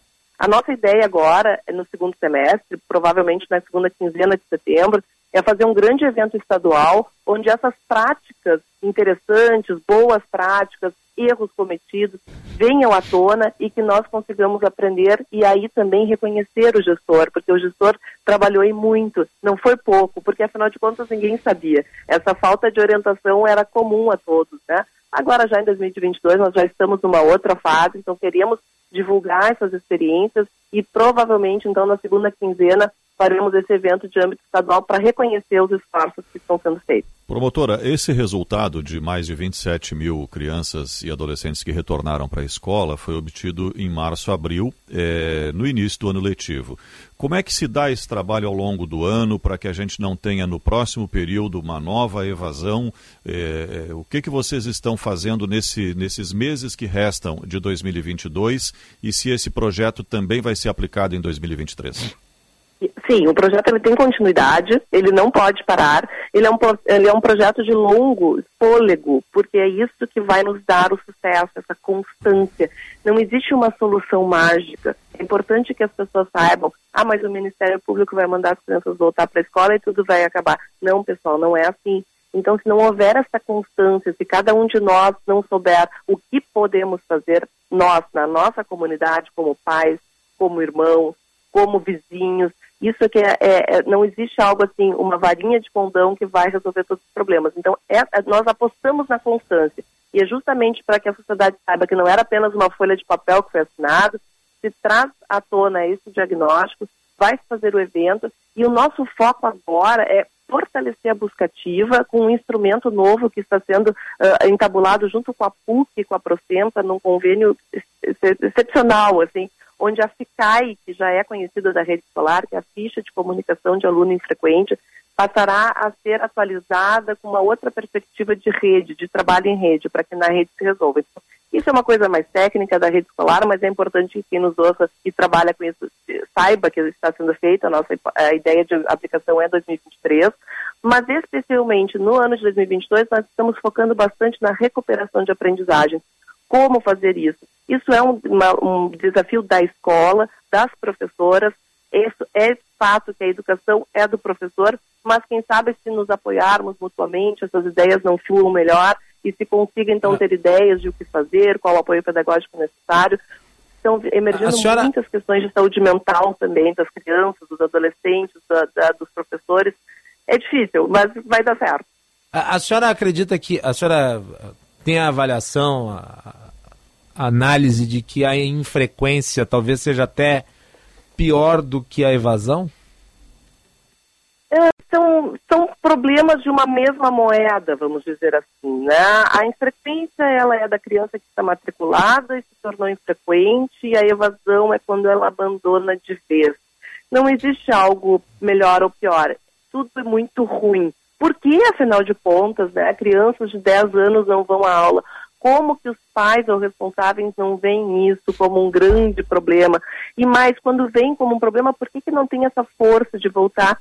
E o que, que a escola está fazendo? O que, que a assistência social pode fazer? Porque também nós trabalhamos na pandemia com essa, é, essa questão que foi um empobrecimento geral, não só da perda de renda das famílias, mas o empobrecimento da rede, né? Então nós perdemos profissionais, nós tivemos que lidar com lutos muito pesarosos, então isso não é algo simples. Eu volto a tocar na tela, não existe algo mágico e não existe algo melhor. É, tudo bastante ruim. O que de melhor a gente pode dizer, eu até tinha falado em 27 mil, mas são 23, são que essas 23 mil crianças voltaram. Isso não é pouco, né, pessoal? Isso Sim. é um esforço, isso foi um esforço da nossa sociedade gaúcha. Promotora Luciana Casarotto, promotora e coordenadora do Centro de Apoio Operacional de Juventude, Infância, Educação, Família e Sucessões do nosso Ministério Público do Rio Grande do Sul. Quero agradecer a sua presença aqui, parabéns pelo trabalho, para toda a equipe, para a Força Tarefa e conte sempre com os nossos microfones. Uma boa semana. Muito obrigada, muito obrigada pela oportunidade, estamos sempre à disposição. Um bom dia a todos. Bom dia, um abraço. Bom dia. Bom dia. 10 e 30 15 graus, 4 décimos a temperatura em Porto Alegre. Você está ligado no Jornal Gente, informação, análise e projeção dos fatos. Cliente Unimed Porto Alegre, conte com a vantagem de ter a sua carteirinha sempre com você no seu celular, pelo aplicativo Unimed Pua. Apresentar o cartão virtual é a forma preferencial para identificar-se no atendimento e em breve substituirá a apresentação do cartão físico. Unimed Porto Alegre, cuidar de você. Esse é o plano. Jornal Gente. Agronotícias com Eduarda Oliveira. O perfil do produtor de lúpulo e o potencial da cultura no Rio Grande do Sul são apresentados durante um seminário. A pesquisa dá conta de que os produtores de lúpulo no Rio Grande do Sul são jovens, a maioria é do sexo masculino, produzem áreas com até 5 hectares, pretende ampliar o cultivo, está na atividade há no máximo 3 anos, produz suas próprias mudas e utiliza sistema de irrigação. Os dados fazem parte de um questionário respondido por 40 produtores gaúchos participantes do projeto Monitoramento e Desenvolvimento da Cultura do Lúpulo. Este é o segundo ano do projeto, que conta com os 40 produtores divididos em 32 municípios, sendo que a maioria está concentrada nas regiões Norte, Nordeste e Centro. No primeiro ano, participaram do projeto nove produtores da Serra, Campos de Cima da Serra e das Hortênsias. Agronotícias. Oferecimento Senar RS. Vamos juntos pelo seu crescimento. Audi Topcar. Descontos de até 15% para produtor rural. No Insta, arroba topcar.audi. E Programa RS Mais Renda, da CMPC. Uma oportunidade de renda com plantio de eucalipto. O cooperativismo é um jeito diferente de fazer negócio. É fazer junto. Onde tem cooperativa, tem desenvolvimento. E o resultado é trabalho, renda e prosperidade. No campo, nas cidades, na geração de energia, no transporte, na saúde e até nos serviços financeiros. O COP faz muito e faz bem. Acesse osergues.coop.br e saiba mais. O seu Zé fez um crédito rural para plantar soja. Já a sua filha plantou outro futuro com o crédito pessoal. Virou estilista e inovou, transformando a fibra da soja do seu pai em tecido. Tecido que virou estampa da jaqueta da dona Beta, que com o crédito consignado, agora é a nova motoqueira do pedaço. Seja qual for o seu sonho, conte com o Banrisul. Nossa conexão transforma.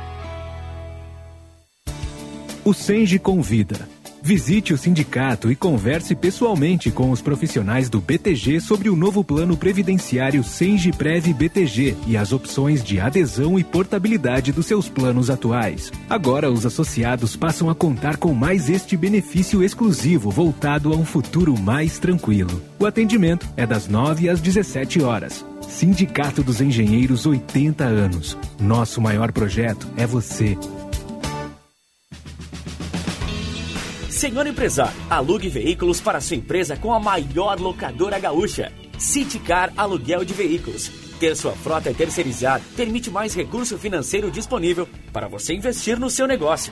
Com a Citicar, você tem uma empresa focada na sua frota, para você focar na sua empresa. Citicar, uma locadora feita de carros e pessoas. Para alugar, Citicar. Cara, jogar online é demais e nunca trava. É, é para isso que eu pago internet. Conheça a Blue 3, internet de alta performance via fibra ótica com estabilidade total e 100% da velocidade contratada. Tudo para você ter muito mais diversão online. Tudo para você ter internet de verdade. Acesse blue3.com.br e consulte a disponibilidade na sua região. Blue 3 Internet All Day. Bandeirantes. Jornal Gente.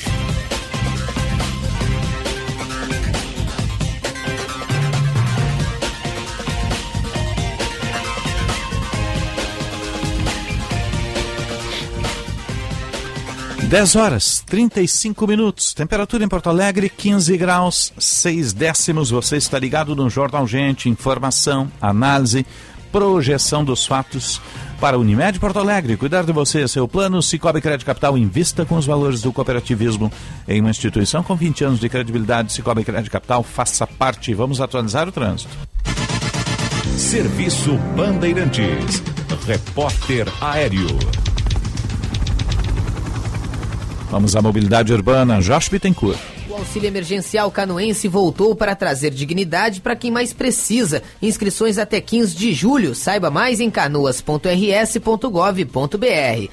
Fluxo melhorou nos principais acessos a Porto Alegre, já sem congestionamento, inclusive pela Castelo Branco, mas tem alerta ainda para o içamento do vão móvel da Ponte do Guaíba, que estava previsto para as 10 horas da manhã e foi alterado para as 10 e meia. Também tem alerta em Eldorado do Sul, para quem sai em direção a Porto Alegre. Um caminhão baú tombou mais cedo junto ao canteiro central, próximo à ponte sobre o rio Jacuí. Não chega agora a congestionar o trânsito. O auxílio emergencial canoense voltou para trazer dignidade para quem mais precisa. Inscrições até 15 de julho. Saiba mais em canoas.rs.gov.br. Osíris. Obrigado, Jorge. Tem chamado da reportagem acompanhando esse acidente, essa tragédia com sete mortos lá na 386, uma van que transportava pessoas que receberiam atendimento hospitalar em Porto Alegre. O Jean Costa tem mais detalhes. Diga, Jean. Bom, Osiris, trazendo os detalhes ainda deste acidente que ocasionou em sete mortes no município de Sarandi, na BR-386, entre elas um bebê de sete meses na microrregião de Frederico Westphalen. Todas as vítimas estavam dentro desta van da Secretaria Municipal de Saúde de Constantina, que acabou se chocando de frente com um caminhão que fazia o sentido contrário. Os passageiros estavam sendo encaminhados para consultas médicas em Tenente Portela, como relata o prefeito de Constantina, que conversou agora há pouco com a nossa equipe, Adroaldo Araújo. Esse tipo de evento aí é, é comove a comunidade toda, né? Sim. Inclusive uma criancinha de sete meses que veio a óbito também, né? Então a mãe estava se deslocando uh, para Tenente Portela para levar a criança a consultar e infelizmente não conseguiram chegar. Uhum. O motorista ficou em prensado né, entre as ferragens, também os demais uh, passageiros, pacientes, né, todos no local aí. Conforme o vice-prefeito, o condutor deste caminhão tem 22 anos e não terá o nome divulgado por enquanto. Ele teria feito uma tentativa de ultrapassagem no trecho e colidido com esta van. Na frente dele haviam dois caminhões antes de tentar a manobra que acabou na, dando consequência esta colisão entre os dois veículos. Vamos acompanhar. O caminhão forçou uma ultrapassagem e teve uma colisão de frente com a van que levava nossos pacientes. Né?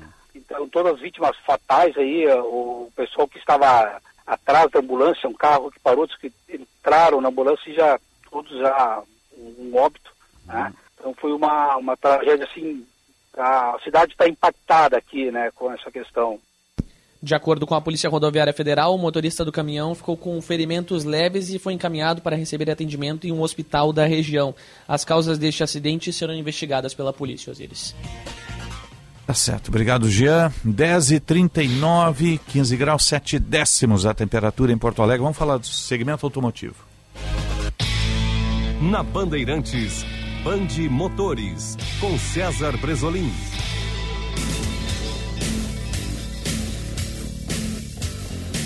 Bom dia, campeão. Bom dia, meus campeões. Osíris, Sérgio. Bom dia. Macalós. Bom dia. Tudo bem? Tudo? Tudo. Pois o final de semana foi agitadíssimo no mundo das competições automobilísticas. O Grande Prêmio da Inglaterra, em Silverstone, com acidentes espetaculares, uma prova cheia de disputas, alternâncias. Foi bacana, foi bacana. E nós aqui no Rio Grande do Sul tivemos a etapa da Stock Car no Velopark. Também um domingo agitadíssimo dentro da pista, com muitos acidentes, é, muitas trocas de posições, público vibrando. Realmente, duas grandes competições e com grandes emoções para quem curte, quem gosta, né, o mundo da alta velocidade. E para falar de setor automotivo de mercado, a Kia já prepara a chegada da nova geração do SUV Sportage. Inclusive a Sun Motors Kia, da capital gaúcha Kia, já tem o lotes, já tem lotes definidos e segundo Jefferson Fersenal, estava falando com ele ontem lá no Velopark, é, vem duas versões e a versão top de linha já praticamente toda já comercializada, mesmo antes do carro chegar à concessionária. O que deve acontecer a partir dos próximos dias aí, já assim uh, o modelo já chegando na concessionária, o lançamento oficial ainda neste mês de julho, mas já a pré-venda acontecendo, as, as informações já sendo divulgadas. O novo modelo Sportage é uma geração com design totalmente diferente, modernizado, esportivo. Vem com a tecnologia híbrida, assim como o Stonic. Então, o Sportage tem motor 1.6 turbo e um sistema híbrido de regeneração. 180 cavalos de potência, um câmbio automático de sete marchas e valores a partir dos 219 mil reais. Vão ser duas versões, então a partir deste valor aí, aqui Sportage, que é um SUV já tradicionalíssimo no mercado global, aqui no Brasil também, deve brigar mais especificamente, por exemplo, com modelos como o Jeep Compass. Então é grande, grande expectativa mesmo pela chegada do novo Kia Sportage, que a São Motors, inclusive, já está comercializando e recebendo.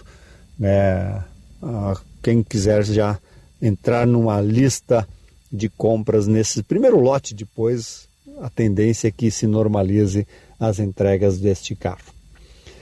E meus campeões, a frase de hoje é a seguinte: Talvez você não tenha a vida que sonhou, mas possui a vida que muitos sonham. Um bom dia, grande abraço, ótima semana.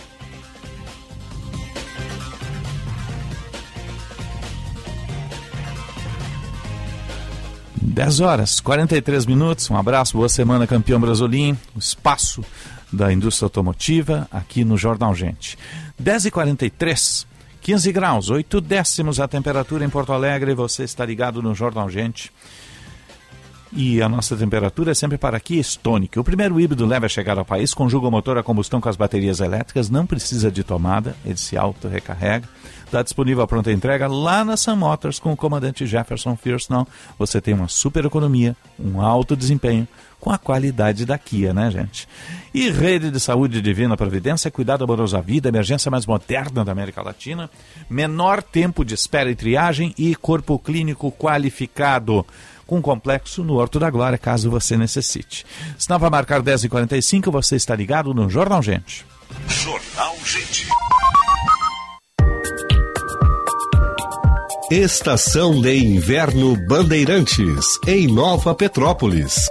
Vai subir a serra nos próximos dias? Até o dia 10 de julho acontece em Nova Petrópolis o Festival Sabores da Colônia, além de gastronomia, que reúne desde as comidas tradicionais germânicas e produtos coloniais, conta ainda com atrações de músicas, de dança e exposições de artesanato.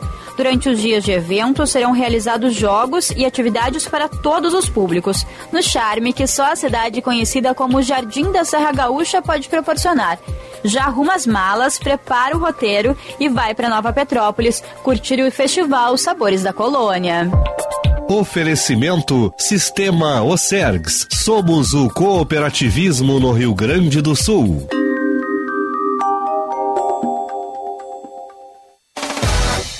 Mês do Seminovo é na Sinoscar. Um mês inteirinho de ofertas e condições imperdíveis para você trocar de carro. Na Sinoscar, o seu seminovo vem com IPVA 2022 e transferência grátis. Troco na troca e até dois anos de garantia. Além disso, você pode parcelar em até 60 vezes. É isso mesmo. Passe na concessionária mais próxima e saiba mais. Sinoscar, compromisso com você. Juntos salvamos vidas. O Viver Bem é o programa da Unimed que te ajuda a ter mais saúde e qualidade de vida. Nele, você encontra atividades físicas como yoga, pilates e dança e participa de bate-papos e palestras sobre alimentação, saúde mental, saúde do idoso e saúde do bebê. Tudo em um só lugar, com profissionais especializados, online ou presencial e de forma gratuita. Acesse unimedpoa.com.br barra Viver Bem e saiba mais. Afinal, sempre é hora de viver bem. Unimed Porto Alegre. Cuidar de você. Esse é o plano. Dia 16 de julho, às 12 horas, acontecerá mais uma edição do Sabores Master, evento cultural e gastronômico no rooftop do Master Cosmopolitan.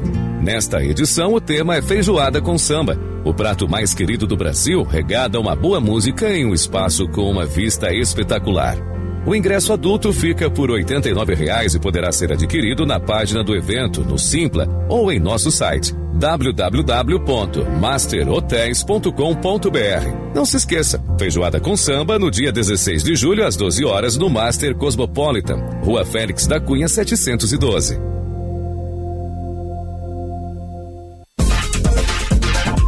Quarta temporada de Stranger Things acabou de chegar e com a Claro a sua casa brilha até no mundo invertido.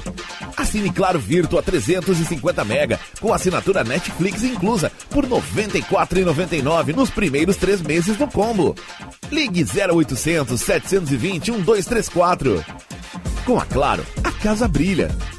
Consulte condições de aquisição.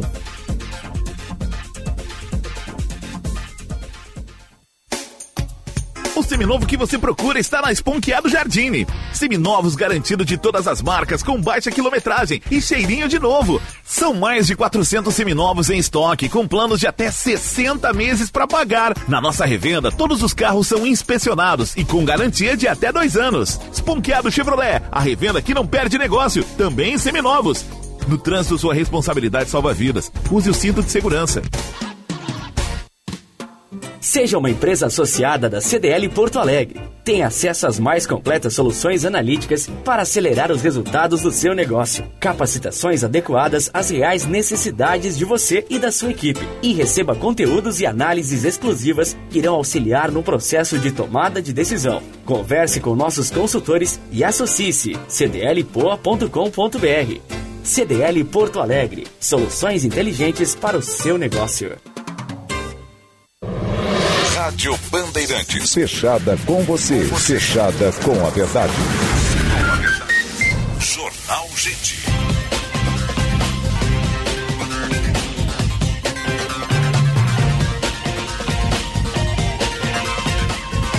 Dez horas, 48 minutos e meio. Temperatura em Porto Alegre, 16 graus. Você está ligado no Jornal Gente. A hora certa é sempre para a CDL Porto Alegre. Soluções inteligentes para o seu negócio.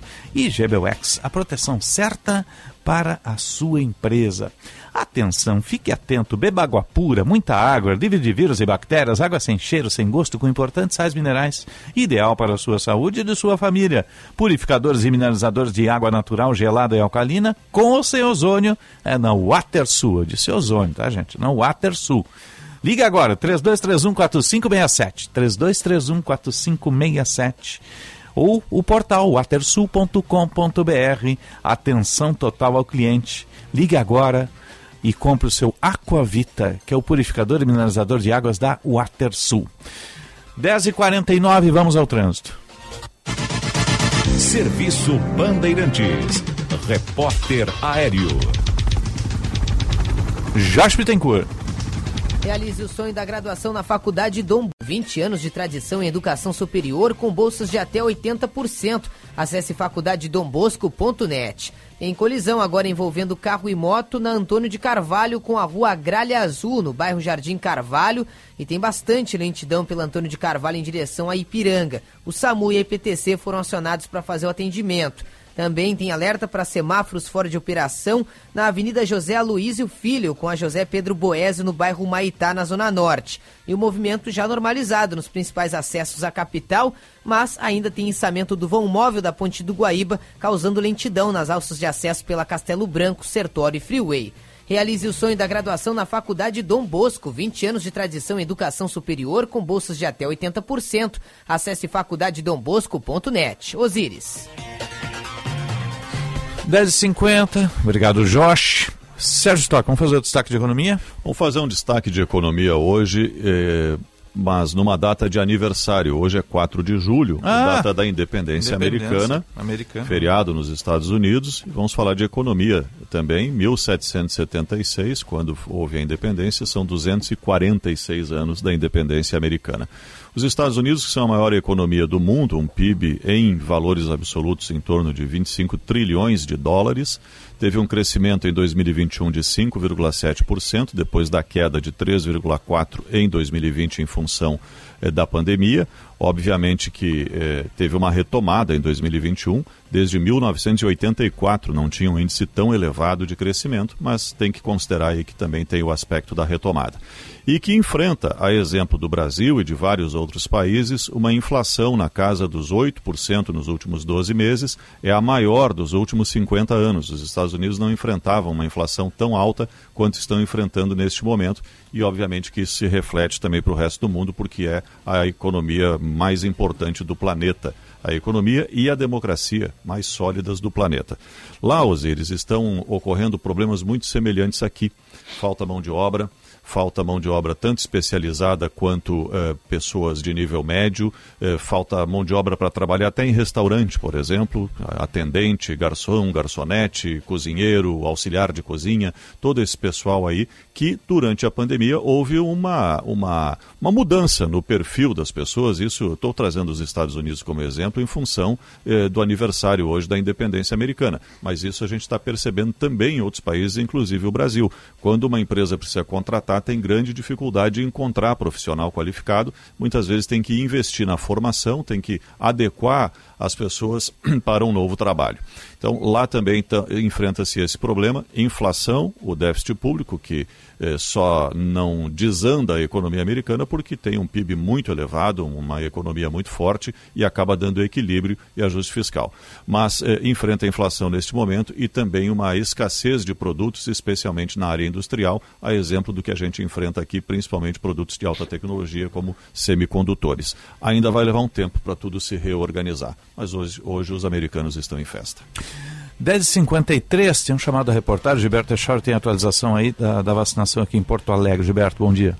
Muito bom dia, Osíris, e a todos aqui no Jornal Gente. A partir desta segunda-feira, pessoas com 42 anos ou mais podem receber a quarta dose da vacina contra a Covid-19 em Porto Alegre. Escalonamento que vem sendo feito pela Prefeitura vai chegar ao final amanhã, quando a quarta dose vai estar disponível para todos a partir dos 40 anos de idade, seguindo, portanto, a recomendação do Ministério da Saúde. Hoje são 36 unidades de saúde e o Shopping João Pessoa aplicando os imunizantes em quem tem 12 anos ou mais, com vacinas de primeira, segunda, terceira e quarta dose. Quem tem de 5 a 11 anos pode buscar uma das 26 unidades de saúde referência aqui na capital. Vacinação contra a gripe também está disponível para quem tem a partir dos 6 meses de idade em 123 unidades de saúde e hoje a unidade móvel está estacionada ali em frente ao Centro Regional de Assistência Social Cristal, na Vila Ecológica, até às 3 horas da tarde, com vacinação contra a gripe e Covid-19 para crianças e adultos. Osíris. Obrigado, Gilberto. 10h54, 16 graus de temperatura. Diga, Macalossi. O Sérgio estava falando sobre economia, né? Condição americana país vizinho ao nosso passa por uma grave crise que é a Argentina. Isso. Sabe quanto é a inflação por mês? Está fazendo. 5% a inflação por mês. O tango triste da Argentina continua. É. Na verdade, a crise é uma instituição da Argentina igual ao tango, né? Uhum. Desde Domingos Perón, o país que mais empobreceu no século XX foi a Argentina. E houve a renúncia do titular da economia.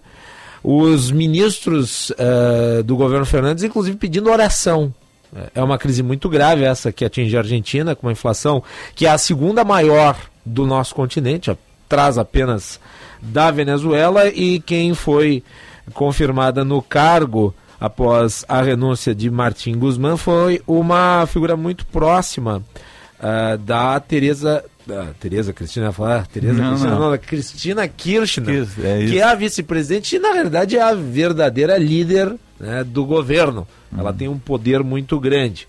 É, esta nova ministra da Economia, ela assume com a tarefa de tentar debelar a crise, mas não me parece que vai ser uma tarefa muito fácil, ainda hum, considerando aqui que por ser uma figura ligada à vice-presidente, que é até mais radical em termos econômicos que o titular do cargo, ela tende a ter uma visão mais dirigista da economia e nós podemos eh, aí nos próximos meses, acredito, é, verificar que teremos novas medidas antiquadas como congelamento de preços, curralitos. Esse já foi adotado, é. mas não adiantou nada. Mas né? nunca adianta nada. Aliás, o governo que sucedeu, o anterior, também fez congelamento sim, de preços, né? Sim, é histórico. era um governo liberal. Sim, né? governo supostamente uh, liberal. Maria O'Donnell, que é. tem a dura missão de segurar a moeda, com projeção. É. Na semana passada, o Banco Central Argentino anunciou que tinha uma projeção de desvalorização do peso em mais 10%. É uma paulada, né, num país que está sofrendo o que sofre a economia argentina. Claro, muito, muito percebida na região portenha, Buenos Aires e a região, a grande eh, Buenos Aires. Cinturão de no miséria ali, No interior do, do país, no interior, em outras cidades menores, há uma produção industrial e uma riqueza, entre aspas, né? porque se o país está mal, todo mundo vai mal. Mas tem um ambiente muito mais favorável para a economia. O nome da, da nova ministra só é Silvina Batakis. 10h56 e meio. A gente vai ficando por aqui. Está chegando aí o Atualidades Esportivas Primeira Edição com o Luiz Henrique Benfica. Né? E o, o o Sérgio Stock retorna? No Band Cidade, 10 para 7, na tela da Band. Até lá e um ótimo dia. A Calossi. 14 horas estamos de volta com Bastidores do Poder. E eu volto às 6 da tarde no Tempo Real, unindo o país pelas redações do Grupo Bandeirantes. Nossa sonoplastia foi do Mário Almeida, central técnica do Edson Leandro e a nossa produção da Luísa Schimmer. Um bom dia e boa sorte. Fique com o esporte. Jornal Gente.